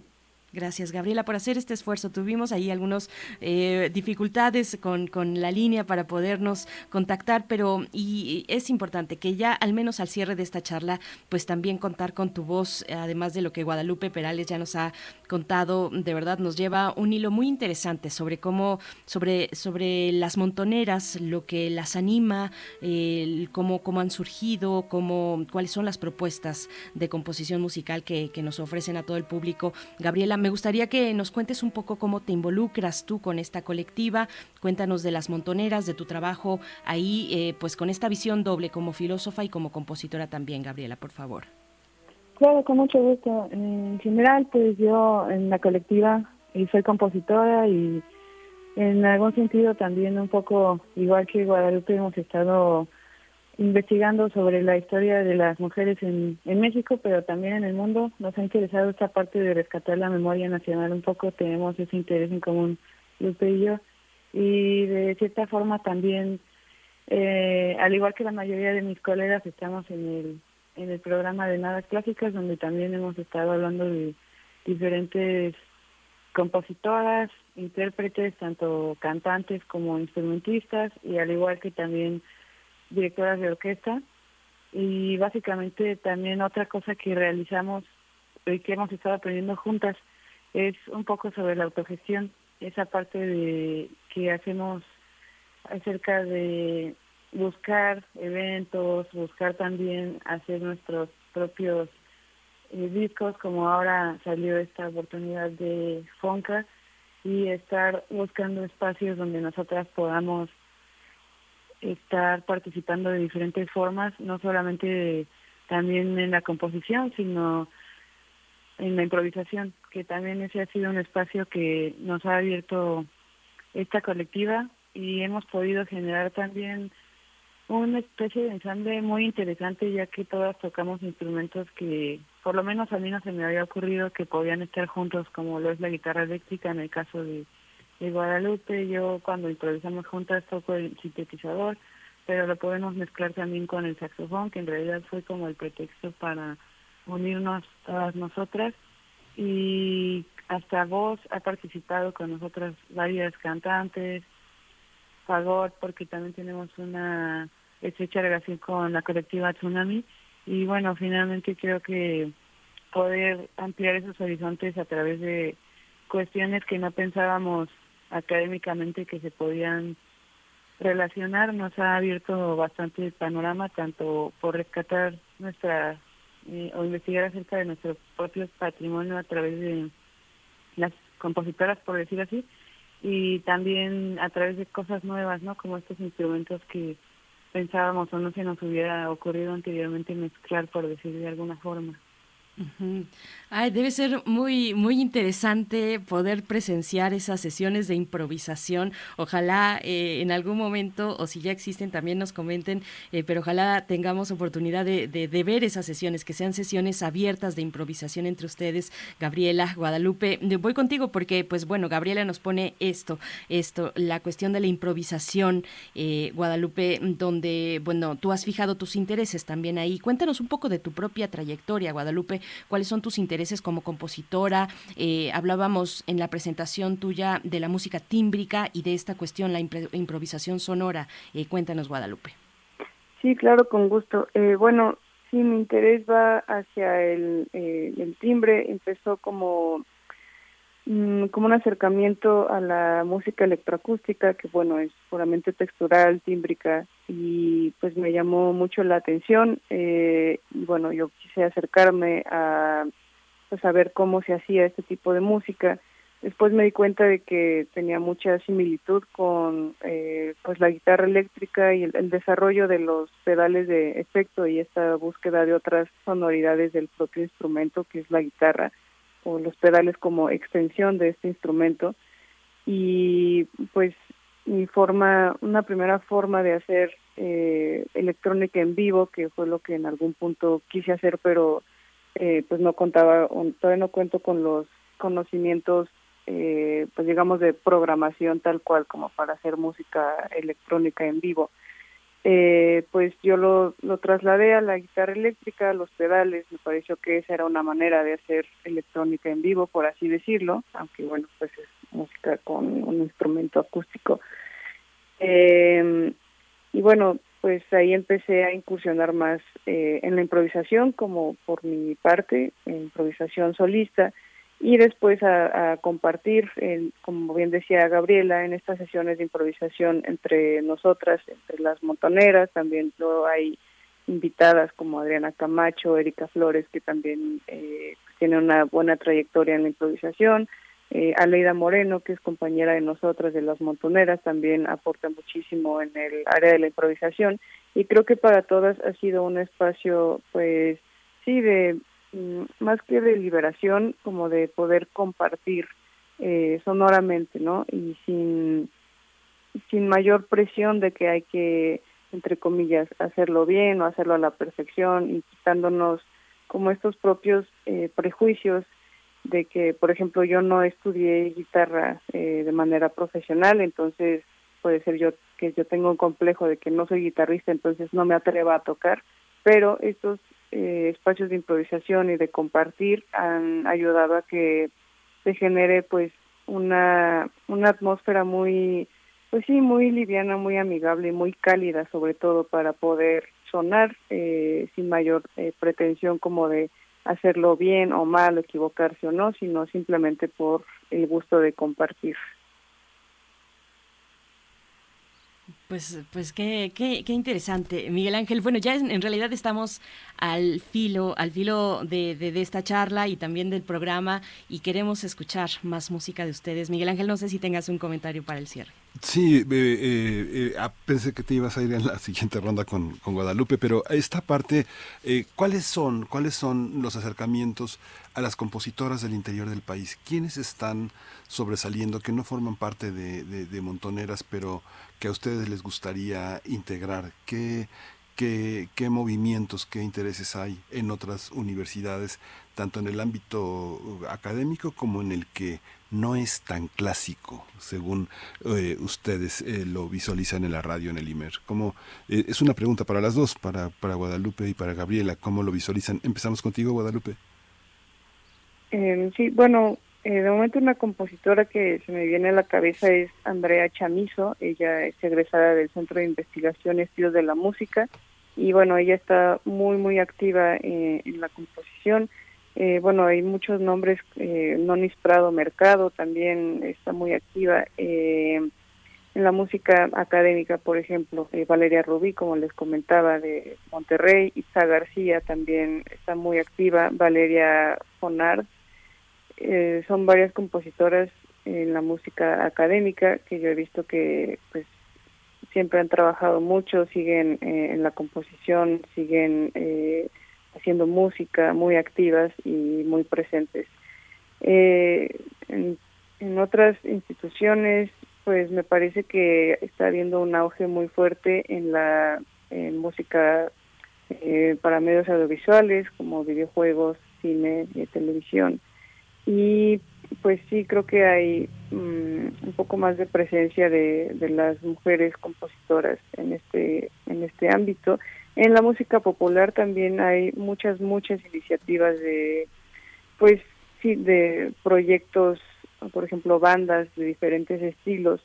En México hay un proyecto que se llama El Mapa de Músicas Mexicanas, iniciativa de la periodista Karina Cabrera, que precisamente lo que busca es visibilizar estos proyectos en la música popular de bandas lideradas por mujeres o compuestas en su totalidad por mujeres, ¿no? Que luego en la escena popular podemos pensar que lo mismo, casi no hay bandas o casi las mujeres no tocan instrumentos, pues sí, como en el contexto del pop, del rock, pero este proyecto del mapa de músicas mexicanas ha demostrado que hay muchísimos proyectos y bueno, entre otras cosas, esta periodista Karina Cabrera también se dedica a analizar el balance en festivales pues, nacionales de la representación femenina y bueno, ella siempre en los carteles evidencia como esta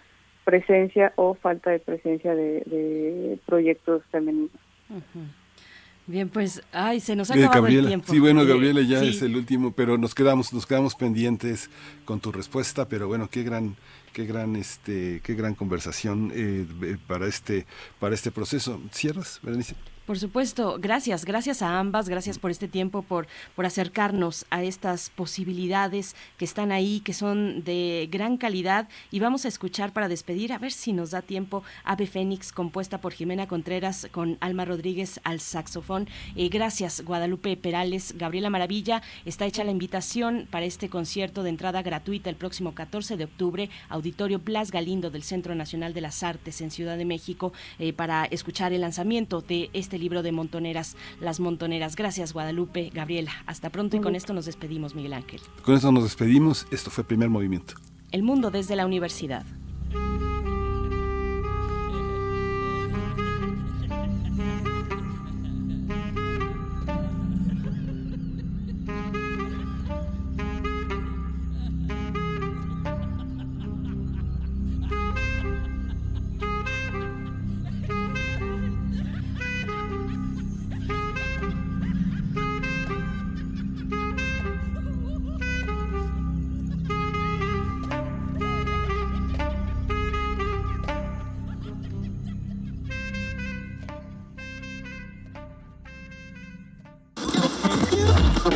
Radio UNAM presentó Primer Movimiento, El mundo desde la universidad, con Berenice Camacho y Miguel Ángel Gemain en la conducción, Rodrigo Aguilar y Violeta Berber, producción, Antonio Quijano y Patricia Zavala, noticias, Miriam Trejo, coordinación de invitados, Tamara Quirós, redes sociales, Arturo González, operación técnica, locución, Tessa Uribe y Juan Staca. Quédate en sintonía con Radio UNAM. Experiencia sonora.